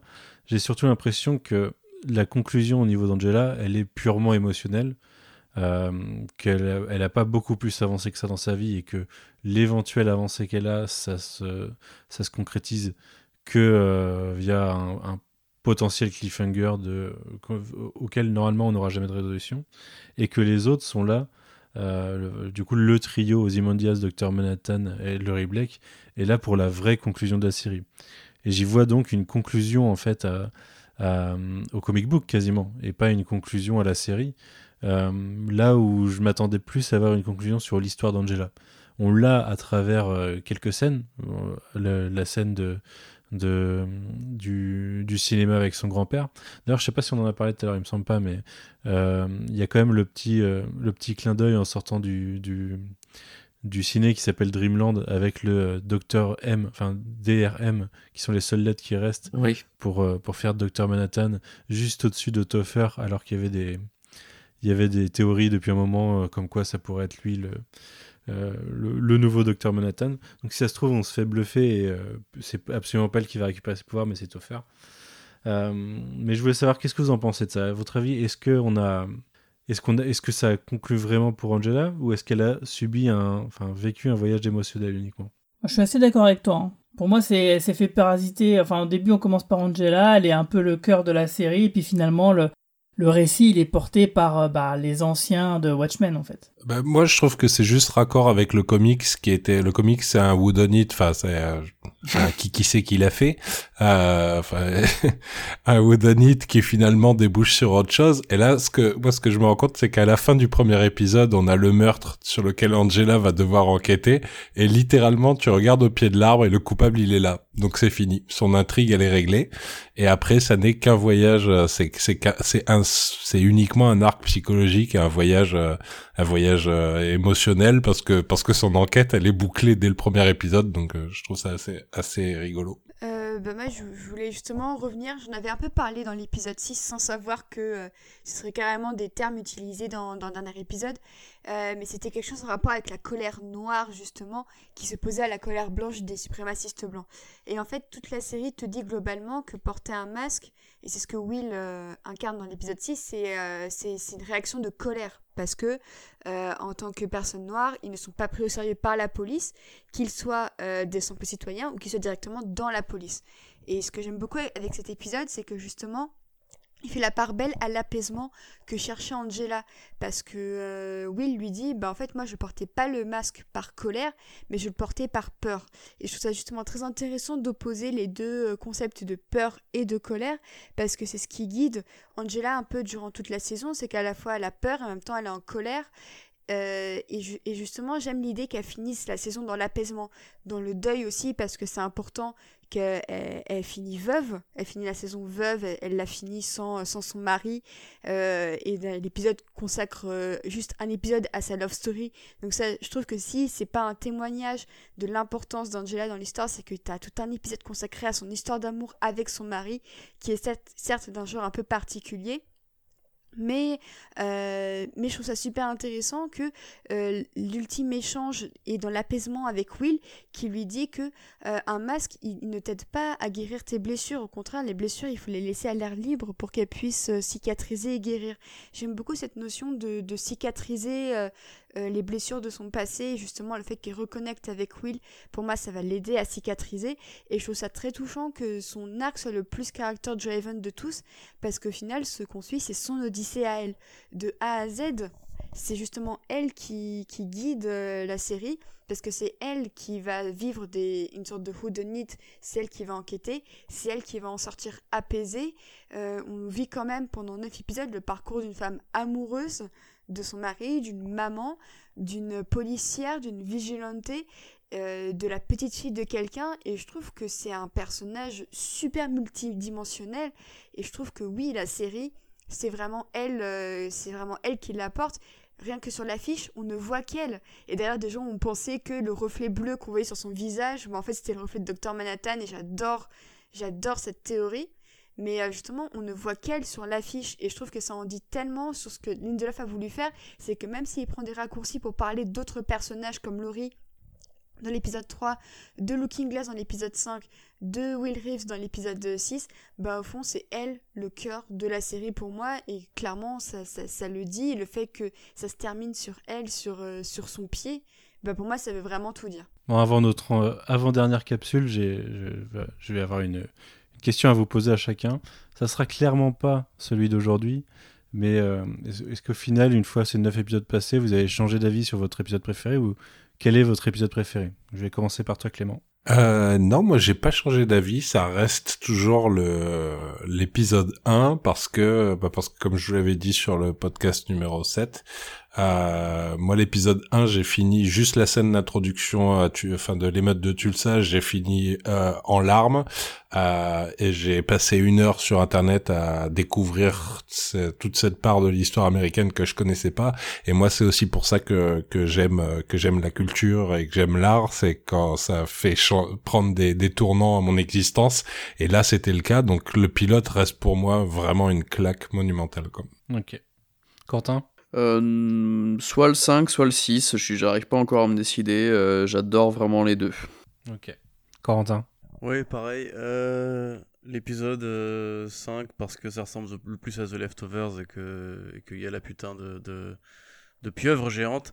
Mais euh, très clairement, l'épisode 6, euh, s'il pouvait avoir juste une mini-série euh, filmée comme ça, avec cette musique, euh, cette intensité, euh, tous les jours dans mes veines, euh, envoie. Ok. Clara Bah, moi, je vais être original et je vais dire que je sais toujours pas entre l'épisode 5 et 6. Euh, bah, à peu près pour les mêmes raisons et j'espère euh, un jour voir euh, euh, heureux dans, un, dans, un- dans une petite capsule pour internet où on voit juste que Wade a trouvé une copine ou un copain et, et qu'il est heureux et qu'il va, il a, il a, il a plus des, des cauchemars et il peut dormir euh, chez lui euh, sans avoir un bunker, quoi. Et Je veux la même chose. Je veux un épisode euh, où c'est juste Wade qui dort. voilà. en plus, le pauvre Wade qui, a, qui s'est mis à vomir deux fois dans l'épisode. Enfin, bon. Mais euh, ouais, pareil, donc épisode 5 parce que Wade est super touchant et euh, épisode 6 parce que, bah, parce que l'épisode 6, quoi. Même si effectivement l'épisode 1 m'a bien marqué par son intro. Ok. Guigui? Alors c'est difficile, euh, c'est vrai que j'aime beaucoup le premier épisode comme Clément. J'aime aussi beaucoup le cinquième euh, pour toutes les raisons qu'on a déjà citées. Euh, mais j'aime aussi beaucoup le, le huitième finalement. Alors, du coup je vais me la jouer un peu originale et malgré quelques défauts que certains pourraient y voir, moi je trouve que le huitième épisode euh, était quand même bien bien sympathique. Ok. Coco Euh, bah moi, euh, qualitativement, je dirais que c'est euh, c'est le 5, même si j'ai beaucoup aimé le 6. euh, le 5, euh, je trouve que l'histoire de Wade, la grosse pieuvre, euh, et, et pas mal d'autres choses euh, ont finalement eu raison de, de, de, de mon adoration. Mais euh, moi, je vais par contre faire, j'ai un, un avis euh, assez, euh, assez particulier, c'est que j'ai beaucoup aimé aussi l'épisode... l'épisode 4, donc l'épisode avec les fœtus. Parce que justement, j'ai- j'ai- j'ai- c'est là où je me suis dit, ah, j'ai enfin trouvé, euh, j'ai enfin trouvé le, euh, quel- enfin, euh, un regard qui ressemble un peu à ce que j'avais apprécié euh, en lisant Watchmen, c'est-à-dire euh, un hommage à des à des séries B et des trucs euh, vraiment vraiment euh, qui sortaient un petit peu de ce qu'on avait l'habitude de voir. Je trouve que justement le le le, le qu'on nous qu'on nous euh, qu'on nous mette en face de de de, de- d'un truc euh, enfin d'image assez absurde au final euh, nous euh, m'a beaucoup plu en fait et donc euh, j'aime aussi beaucoup le le 4 donc je dirais 4 5 6 euh, Ok. vraiment euh, vraiment beaucoup apprécié Vive l'homme lubrifiant. Mais du coup, du coup, je t'invite à écouter 2000 fois le podcast de l'épisode 4, histoire qu'il rattrape ses petits copains. Parce que il a la traîne. Bah, À cause en plus, j'ai été déçu. Je crois que c'est le 4 en plus que je voulais, enfin que, que où j'ai pas pu participer parce que j'avais plus d'internet. Ouais, c'est ça, je crois. En plus c'est le, c'est le moins long, donc si tu dois l'écouter 4000 fois, ça ira, ça ira vite, t'inquiète pas.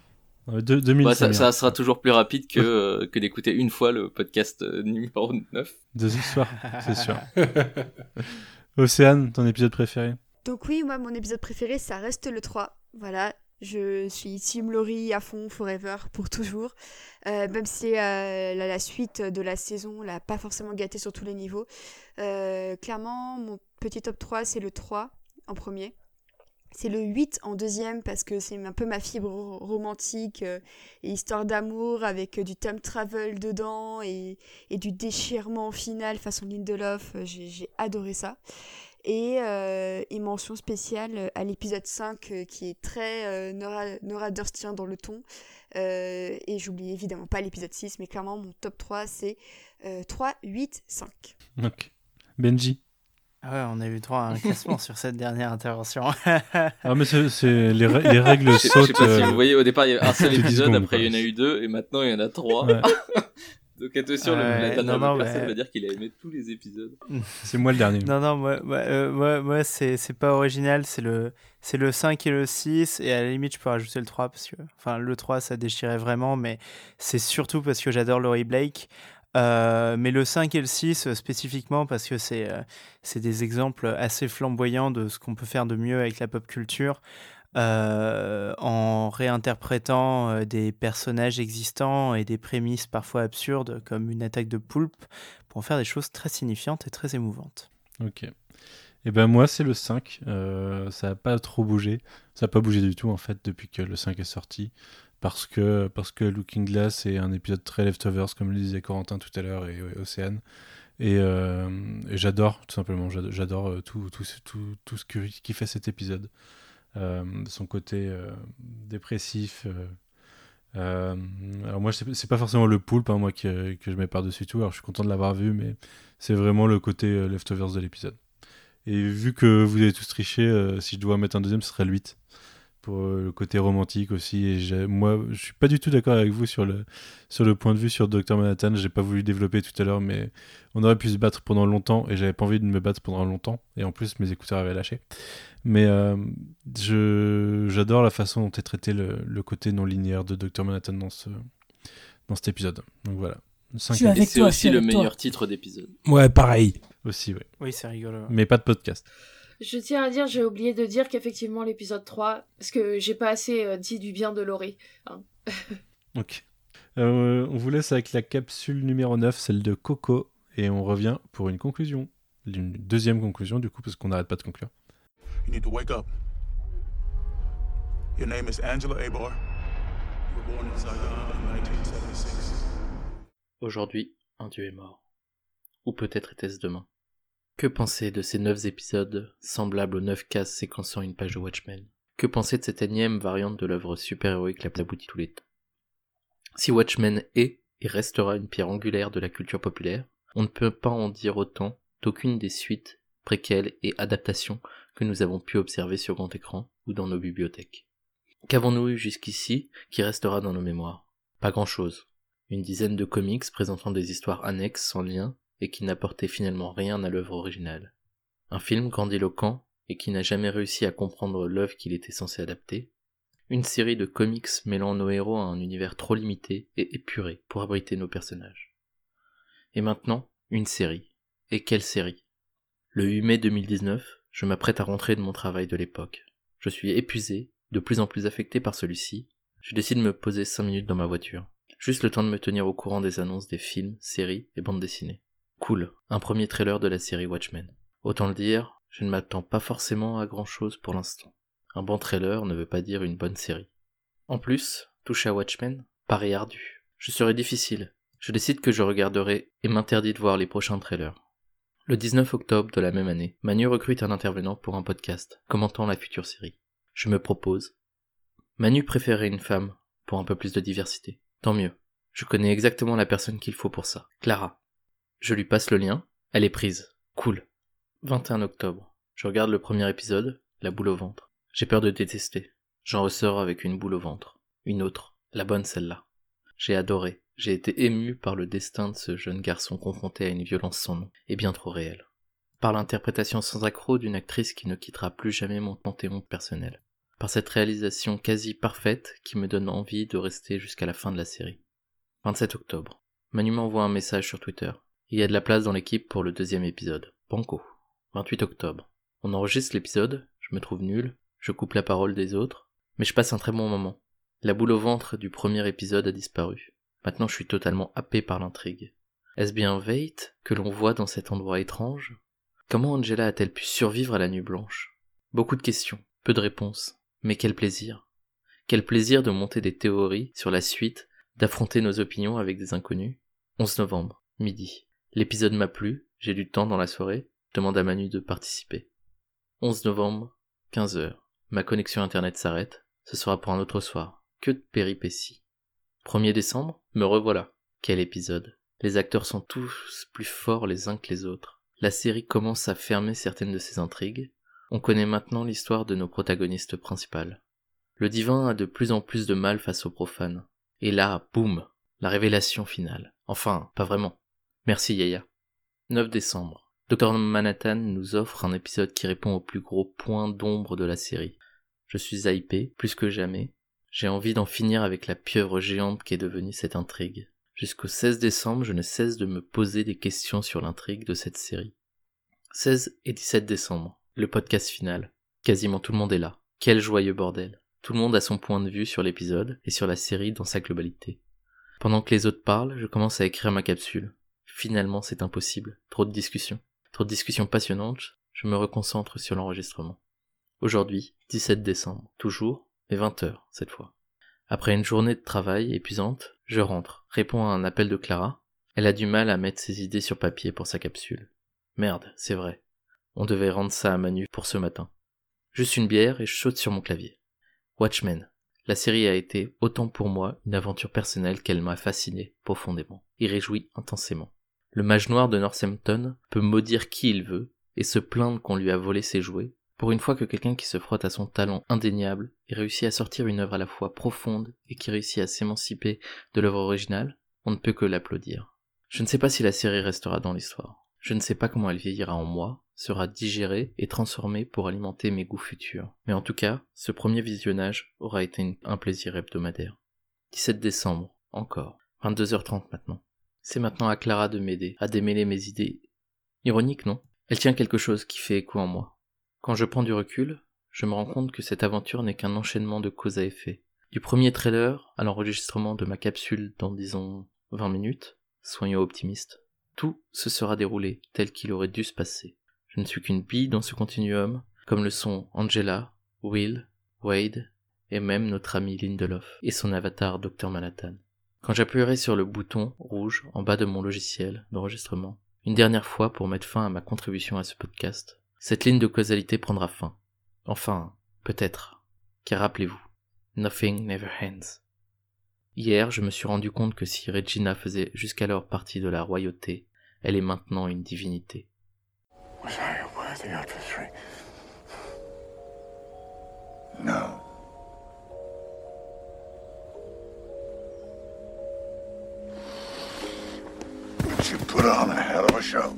Dernière question, euh, et on a- au final on en a parlé beaucoup déjà pendant ce podcast. Est-ce qu'il vous reste des frustrations, des déceptions une fois cette saison terminée? Donc on en a eu quelques-unes avec cet épisode. Euh, mais qu'est-ce que vous avez d'autre? Ou est-ce que vous voulez revenir sur une en particulier? Et du coup, je veux pas un top 3 de vos déceptions, hein, vous m'en donnez une, euh, Mhm. la grosse déception. Benji Eh ben, vous savez, c'est le docteur Manhattan. Et pour le reste, euh, c'est marrant parce que j'ai j'ai pas, j'ai pas vraiment de déception. En fait, je trouve que c'est euh, une saison euh, menée quand même de manière assez solide. Bon, voilà, ça se finit un peu rapidement, mais euh, c'est quand même une jolie œuvre autonome. Et puis finalement, euh, ce qu'il fait avec Docteur Manhattan, c'est son interprétation. Et je respecte les interprétations d'artistes. Je veux pas être un hater, mais voilà, j'aime pas trop. mais à part ça, j'aime bien. Voilà. Ok. Océane Euh, bah, ma déception viendrait, euh, viendrait de, l'utilisation de Laurie, que je trouvais assez pertinente sur le début et qui n'a pas forcément évolué comme euh, je le souhaitais. Mais, euh, mais en tout cas, sur le final, c'est rattrapé par la, la nouvelle déclaration d'amour de Lindelof au pouvoir de la pop culture, de l'imagination. Et je trouve que c'est à nouveau très bien montré dans la séquence finale. Donc rien que pour euh, réaffirmer que euh, n'importe quel objet de culture, peu importe que ce soit un film d'auteur ou, un blockbuster, peut, euh, peut influencer les gens à faire de ce monde un monde meilleur, je dis que c'est à peu près pardonné pour Lindelof. Ouais. Coco Euh, du coup, oui, euh, moi aussi, euh, la seule chose que je que je regrette un peu, c'est que l'épisode 3, du coup, m'avait vendu, euh, si ce n'est une opposition, au moins une différence de, de perception de de tout ce qui se passe entre Laurie et entre Angela, et que finalement, euh, je trouve que Laurie euh, diminue beaucoup en en, en temps d'écran et en euh, et en, en- en- on, a on est de moins en moins euh, derrière son derrière sa perception vraiment notamment euh, dans l'épisode 8 il me semble quand euh, quand elle est tota- elle, se fait totalement berner par par la femme du du capitaine. June, De- June. Jude, de- ouais, par Jude et qui où et où euh, elle, elle elle en est réduite à tomber dans un, un piège de, de cartoon quoi. Et du coup euh, même si euh, à la fin euh, je trouve que ça ça l'in- l'incarnation du personnage par par l'actrice est assez cool euh, finalement je je- j'aurais bien aimé avoir euh, plus de de différences de point de vue en fait entre les deux personnages, euh, ces deux personnages qui sont assez forts et qui ont été très bien écrits euh, dans ce- le premier épisode où elles étaient ensemble. Ok. Clara? Bah, moi, j'en avais, j'en avais pas tant que ça, mais ap- après vous avoir écouté, euh, vous commencez à me faire douter. Euh, pour pas répéter Océane et Corentin, je pense que je vais dire euh, le, le, le plan de, de Trieux. J'aurais aimé avoir plus de Trieux ou effectivement, euh, un- enfin quelque chose de mieux fait avec son plan. Euh, J'avoue que tu m'avais un peu vendu du rêve en, avec ton histoire de d'envoyer les souvenirs des gens pour, euh, pour euh, amener la paix sur Terre. Ou alors, euh, C'est toujours le danger avec ouais, Manu. ou alors l'idée, Showrunner de la saison 2. Team Dormam, Dormammu. Ou alors, ouais, l'idée, moi j'aurais bien aimé euh, l'idée, euh, moi ce que je pensais quand on- j'ai vu qu'ils allaient effectivement prendre les trucs de, de Manhattan, l'idée que en devenant Manhattan, ils allaient devenir Manhattan et donc euh, plus. Enfin voilà. Euh, donc ouais, j'étais un peu déçue sur le plan de Trieux final, le fait qu'on l'a- l'ait pas connu plus que ça. Euh, sinon, ça reste quand même. euh, pour les gens qui ont suivi jusqu'à maintenant, ça reste quand même une, très bonne saison et une très bonne série. Et je pense qu'on a pas mal haté ce soir. ce qui est assez en miroir avec notre premier épisode où on nous avait dit qu'on n'avait pas assez haté. Donc, euh, mais, mais bon, je, je tiens à le rappeler, c'est quand même une très très bonne saison et je suis très heureuse de l'avoir regardée. Ok. Olivier Corentin, le mec de Comics Blog, là. Euh, bah pour euh, rapidement, euh, moi tout ce qui me fasse, tout ce qui me frustre dans cette série, c'est l'épisode 9, hein, très clairement. Donc, euh, euh, comment dire, le ouais, Lady Trieux, pareil, pas d'origine, euh, manque de subtilité sur l'écriture générale. Je trouve que c'est finalement une série qui est euh, qui a des vraies fulgurances, mais qui est vraiment pas à niveau en termes de mise en scène par rapport à The Leftovers qui je trouve euh, est assez extraordinaire à regarder, que ce soit dans les choix de couleurs, les, choix d'angle de caméra, le montage euh, itératif euh, qui est fait par Lindelof à ce moment-là. Finalement, Watchmen, j'ai l'impression que c'est une sorte de, projet de rebond un peu pour lui. Un brillant projet de rebond, et si tous les projets de rebond pouvaient être aussi bons, ce serait, merveilleux. Mais du coup, en sortie de saison, je trouve ça quand même malheureusement assez décevant dans l'ensemble, parce que justement, c'est très épilogue-centrique. Donc euh, voilà, si j'avais des trucs à corriger, bah, j'aurais rajouté trois épisodes et j'aurais fait diluer un peu plus la sauce. Mais euh, sinon, tout ce que vous avez dit, euh, avec brio évidemment. Ok. Quentin? Euh, bah, exactement comme, comme tout le monde. Euh, je suis déçu sur la, la, fin du, enfin le sort de tout à l'heure. Océane l'a très bien, très bien expliqué. Le sort d'Ozymandias, euh, le manque de, de profondeur de euh, d'écriture de Lady Triou et de la 7ème cavalerie. Mais sinon, euh, comme euh, comme Clara et Océane l'ont dit, c'est une super série. Donc euh, au final, j'ai adoré 8 épisodes sur 9. Donc c'est pas voilà. Il y a plein de beaux messages. C'est une chouette série. Ok. Clément? Euh, Ben moi, je mets de côté effectivement l'épisode 9 qui est pas une déception pour moi parce que je m'y attendais. Euh, du coup, moi, je vais juste critiquer un truc. C'est, euh, je sais qu'on en a un peu parlé euh, en off. C'est euh, tous les éléments qui étaient dans les Pitipédia, donc euh, qui étaient disponibles euh, dans, les Pitipédia ou dans les interviews et qui des fois euh, sont des clés de compréhension de, de- des épisodes. C'est, c'est un truc là juste dont je me méfie. Moi, si c'est pas dans l'épisode ou si c'est pas dans le film, pour moi, c'est pas dans l'histoire. Après, qu'il y ait des choses en plus à côté qui permettent d'approfondir un univers, de rentrer dans le détail, super, génial. J'adore qu'on fasse vivre un, un lore. Mais, mais quand c'est, quand ça devient nécessaire à comprendre les motivations d'un personnage ou, euh, ou le déroulé d'une histoire, là, ça me pose problème. Et Pitipédia, il, il frôlait dangereusement ça à plusieurs reprises. Donc voilà, c'est juste, mais c'est vraiment pour trouver quelque chose à critiquer puisque, encore une fois, à part l'épisode 9, moi, ça reste grande série. Ok. Guigui? Moi, le- la grande frustration, la petite déception euh, qui euh, finalement résume beaucoup d'autres, euh, comme l'a dit euh, Corentin euh, de Comics Blog, là, euh, bah, c'est le fait qu'il pas- Comics Blog, là ouais, je l'ai bien sorti, j'avoue. Euh, c'est le fait qu'il n'y ait pas assez d'épisodes, qu'il aurait dû en avoir 12 euh, pour suivre le modèle de la BD, et que du coup, on aurait eu suffisamment bah, de, de, place pour Laurie, plus, plus de place pour euh, Lady Trieux, pour ses origines, pour justement avoir une, une, conclusion qui soit un peu plus euh, raffinée, et voilà quoi. Donc, mais sinon, au-delà de ça, je suis quand même content de faire la paix avec Damon Lindelof et d'avoir apprécié une de ses séries euh, de A jusqu'à Z. ok. Bah, quant à moi, euh, ça a été dit déjà, mais je, ça, reste ma principale déception. C'est le plan de Lady True et le fait que, euh, au final, le plan de l'horloge et l'histoire des souvenirs ne soit pas exploité comme ça aurait pu l'être, quoi. Et que ça soit un plan super basique sur la fin. Je, trouve ça, je trouve ça très décevant quand même. Euh, je l'accepte parce que au final, ça, ça, ça, amène à une conclusion qui marche, mais euh, ça aurait pu être vachement plus travaillé. Et comme vous le dites, probablement avec plus d'épisodes pour que ça marche. Quoi. Euh, bah écoutez, je crois qu'on a atteint la fin de ce podcast. Waouh Oh mon dieu Non, déjà? bah Non, attends. Donc, je voulais. Bah, on continue un peu quand même. je voulais vous remercier fortement pour votre participation tout au cours de cette saison et de cette année de podcast numéro 9. Euh, je, j'espère qu'on se reverra dans d'autres podcasts ou dans une éventuelle saison 2.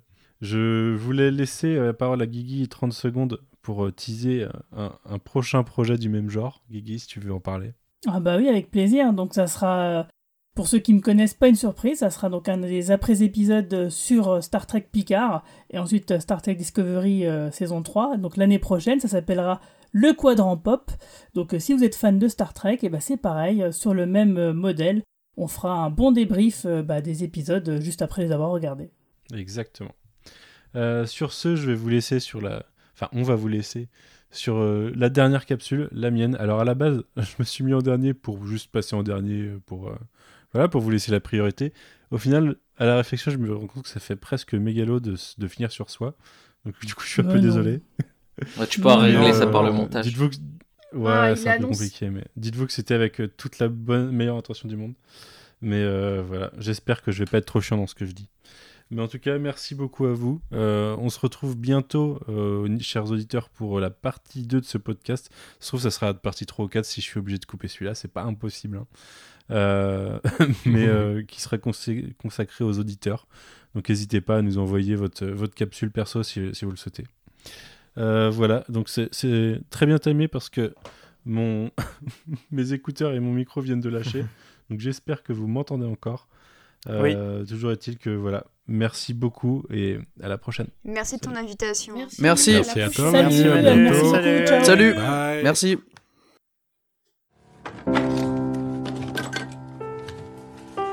What? This is the moment. What moment? I just told you that you can't save me. And you're gonna try to anyway. In the bar the night we met, you asked me about the moment I fell in love with you. This is the moment. Is that supposed to be romantic? Sorry? All this time we've been together and you fall in love with me now? No, I've always been in love with you. My perception of time. Yeah, I get it. You stay here while I save your life. Alors c'est assez difficile de passer en dernier et de conclure sur une série qui, n'aura pas été longtemps avec nous mais qui nous aura beaucoup marqué au final. Euh, je tiendrai seulement à dire que à l'origine, quand la série a été annoncée, euh, avant qu'on sache euh, que Damon Lindelof travaillerait sur le projet et qu'on savait juste que HBO et DC Comics voulaient faire une série Watchmen, j'étais très appréhensif car j'étais dans cette posture de, de, de ne pas forcément toucher à l'œuvre originale ou de ne pas en faire une suite en tout cas. Et derrière tout ça, Damon Lindelof et son équipe nous ont dit qu'ils allaient considérer l'œuvre originale comme euh, leur euh, ancien testament et ajouter un nouveau testament par-dessus et être très respectueux de l'œuvre originale. Euh, J'étais de facto de toute façon accroché au projet puisque Damon Lindelof a fait quelques-unes des séries que j'ai préférées ces dernières années, ces dernières, cette dernière décennie. Toujours est-il que je ne pouvais pas m'attendre à ce que j'allais voir à l'écran semaine après semaine une fois que ça a été lancé. La, première chose qui m'a marqué, c'est simplement les thématiques qui sont abordées, euh, les risques qui ont pu être pris euh, par rapport au public. Euh, et déjà la, joie de voir que la chaîne et les auteurs ont décidé de prendre des risques par rapport au public, là où en 2019, et on le voit régulièrement avec de grandes franchises, certaines sortant par exemple cette semaine au cinéma, la prise de risque est bien moins importante, le public les réseaux sociaux, l'influence d'un fandom qui est parfois toxique euh, vient parasiter le discours créatif et Watchmen a réussi à passer outre ça, à s'en foutre un peu, peut-être un peu moins sur la fin, on en a parlé pendant ce podcast et je regretterais que euh, certaines, euh, certaines intrigues ou certains discours aient été euh, modérés sur la fin. Cependant, on a vécu quand même neuf très bons épisodes, neuf très bonnes heures d'entertainment, mais pas que. Euh, et il y a eu de la prise de risque. Les principales choses sur lesquelles on, enfin, je souhaite revenir, c'est bien entendu le, discours antifasciste, euh, le, rapport euh, à la société américaine de 2019 et à son, à son ambiance. Euh, son ambiance et ses discours toxiques jusque dans sa politique, euh, des discours qu'on retrouve à travers le monde. Donc c'est une série qui ne parle pas qu'aux Américains, mais qui résonne euh, à travers les différentes sociétés d'aujourd'hui. Alors certes, on se plaint beaucoup du climat français, Peut-être qu'on n'en est pas euh, au climat que, vivent certains, pays, mais cependant, il faut, faire attention aux dérives qu'il peut y avoir, aux discours qu'on entend dans les médias, à la télé. Et je pense que la série, euh, c'est la responsabilité, justement, nous montre qu'elle qu connaît la responsabilité des, médias et qu'il ne faut pas prendre ça à la légère. On a aussi une thématique, au-delà du racisme, euh, d'inclusivité de, de, de toutes les minorités, peut-être pas poussée à fond, mais en tout cas euh, dont les curseurs sont plutôt du bon côté. On parlera forcément de combat féministe, même si là c'est absolument pas montré comme un combat, mais, euh, posé comme un postulat et que ça marche très bien, que ce n'est pas forcé. Euh, et on, on en est que plus heureux de voir que on peut avoir des femmes fortes de plus de 50 ans, des femmes fortes noires. En, en, rôle principal d'une série, d'une série à succès aux États-Unis et à travers le monde. Euh, c'est très agréable de se dire que d'autres personnes que nous, hommes blancs, euh, allons pouvoir regarder une série ou un film avec quelqu'un qui nous représente euh, en tête d'affiche. C'est aussi ça, Watchmen, c'est la remise en question de soi. Et, et justement, on l'a vu les, là où ça a parfois euh, été mal perçu, mal compris ou mal accepté par certains, c'est par ceux qui ne veulent pas se remettre en question, qui ne veulent pas euh, voir autre chose que ce qu'ils ont l'habitude de voir et que ce qu'ils veulent voir, et, c'est-à-dire eux-mêmes. On a, on a d'ailleurs de ce côté quelque chose qui touche beaucoup plus à la culture américaine qu'à la nôtre, mais le rapport à la religion à travers la fin de la série et Dr Manhattan et le sénateur Keane et Lady True. Euh, c'est-à-dire ce shift d'une société hyper religieuse qui, qui commence à dévier d'un rapport obsessionnel à Dieu au rapport obsessionnel à soi et à la volonté de devenir un dieu. Euh, je pense que au-delà de, de, la simple volonté euh, des pleins pouvoirs, il y a la, volonté de se mettre en avant et l'idée individuelle de se dire qu'on est meilleur que les autres. Et, je pense que c'est quelque chose qu'on retrouve beaucoup dans l'entertainment aujourd'hui et dans la, dans la culture des réseaux sociaux. Un discours qui est également euh, très important pour moi dans la série, c'est le rapport à, à, la nostalgie, le rapport à, à cette idée de vouloir tout le temps revoir la même chose, de, de s'enfermer dans son passé, d'y trouver du confort et de pas vouloir en sortir. C'est encore un discours euh, très important sur, le, sur les médias aujourd'hui et je, je, me rapporterai encore à une certaine grosse franchise dont le dernier film est sorti au cinéma cette semaine et on en reparlera plus tard dans un autre podcast, ce n'est pas ici le propos, mais dont, dont la nostalgie des fans a complètement fait dérailler le discours de, enfin le propos et le discours de, ses créateurs. Mais je pense que c'est pareil. Ici, il faut se remettre en question. Il faut se, demander si, l'entertainment, euh, d'une façon générale, prend la direction qu'on souhaite. Et je ne pense pas que ce soit le cas. Après, ça, ça, pose la question de quoi faire pour essayer de changer ça. Et pas grand-chose. On n'a pas beaucoup de pouvoir. Mais voilà. Une autre chose qui m'a étonné par, rapport à la série, c'est sa reprise des intrigues du comic book. Au final, je pensais que ça se baserait beaucoup dessus, mais que ça n'allait pas chercher à, fermer des arcs narratifs de personnages. Euh, déjà parce que c'est un risque vis-à-vis -vis de l'œuvre originale et, du public euh, qui ne l'accepte pas forcément, mais en plus parce que c'est euh, fermer des portes que de, faire un choix sur la fin de ces intrigues. Je pense que la série l'a bien fait, et tant mieux. Euh, mais je m'attendais pas forcément à ça. Je m'attendais je m'attendais plus à, au voyage d'Angela et c'est quelque chose qui, ça fait partie de mes déceptions. certes, on a eu une, bonne intrigue, une bonne clôture émotionnelle dans ce final, mais j'aurais aimé y voir plus. Par contre, euh, je dois dire que oui, encore une nouvelle fois, Damon Lindelof euh, a, tapé juste. Damon Lindelof et toute son équipe. Euh, J'ai pas tous les noms de la White House Room euh, sous les yeux, mais je tiens à leur dire merci parce qu'ils ont fait quelque chose d'exceptionnel. Mais ils ont encore fait, ils nous ont encore produit une bonne série, une bonne catharsis émotionnelle. j'en je, redemande par la suite, pas forcément plus de Watchmen, mais plus de séries dans le genre. Et, euh, allez-y HBO si, si vous n'êtes pas sûr. Euh, moi, je vous dis continuez. Pour finir, euh, je tiens juste à dire que pour moi, il y a deux types de très bonnes séries. Il y a celles qui vont avoir un, un impact tellement hyper intime que je, ne vais pas réussir à en parler à d'autres et que je vais le garder et que je vais le garder pour moi. Et il y a celles qui au contraire vont me faire discuter avec des gens toutes les semaines, spéculer, débattre. Et, c'est ce qui pour moi fait les, vraies grandes séries comme Lost, euh, par exemple, avant ça, comme euh, Twin Peaks. Euh, je ne sais guère, et j'irais même jusqu'à dire comme Game of Thrones, c'est l'aspect qui rend Game of Thrones plus grande que l'histoire ne le fait. Et c'est ce que j'ai retrouvé avec Watchmen. Et pour ça, je, je, dis encore un grand merci à Lindelof, à HBO, à tout le monde. Euh, et je voulais aussi remercier tous ceux qui ont participé à ce podcast parce que ça a été un très grand plaisir de, de vous retrouver euh, toutes les semaines. Euh, C'était un très grand plaisir d'avoir vos retours aussi, nos chers auditeurs sur Internet. Et, et je vous remercie d'avoir été autant à nous écouter, ça fait, ça fait grand plaisir. voilà. eh bien, écoutez, je vais conclure comme ça. Je vous invite, euh, si vous écoutez ce podcast avant euh, la fin du week-end euh, et que vous le souhaitez, à partager votre avis sous, la même forme que nous et à nous l'envoyer. vous trouverez sur Twitter les informations pour nous l'envoyer. ça sera partagé dans, un, dans une troisième partie qui sera le podcast des auditeurs. Et encore un grand merci à tout le monde et merci à OCS, merci à HBO. Voilà. Au revoir.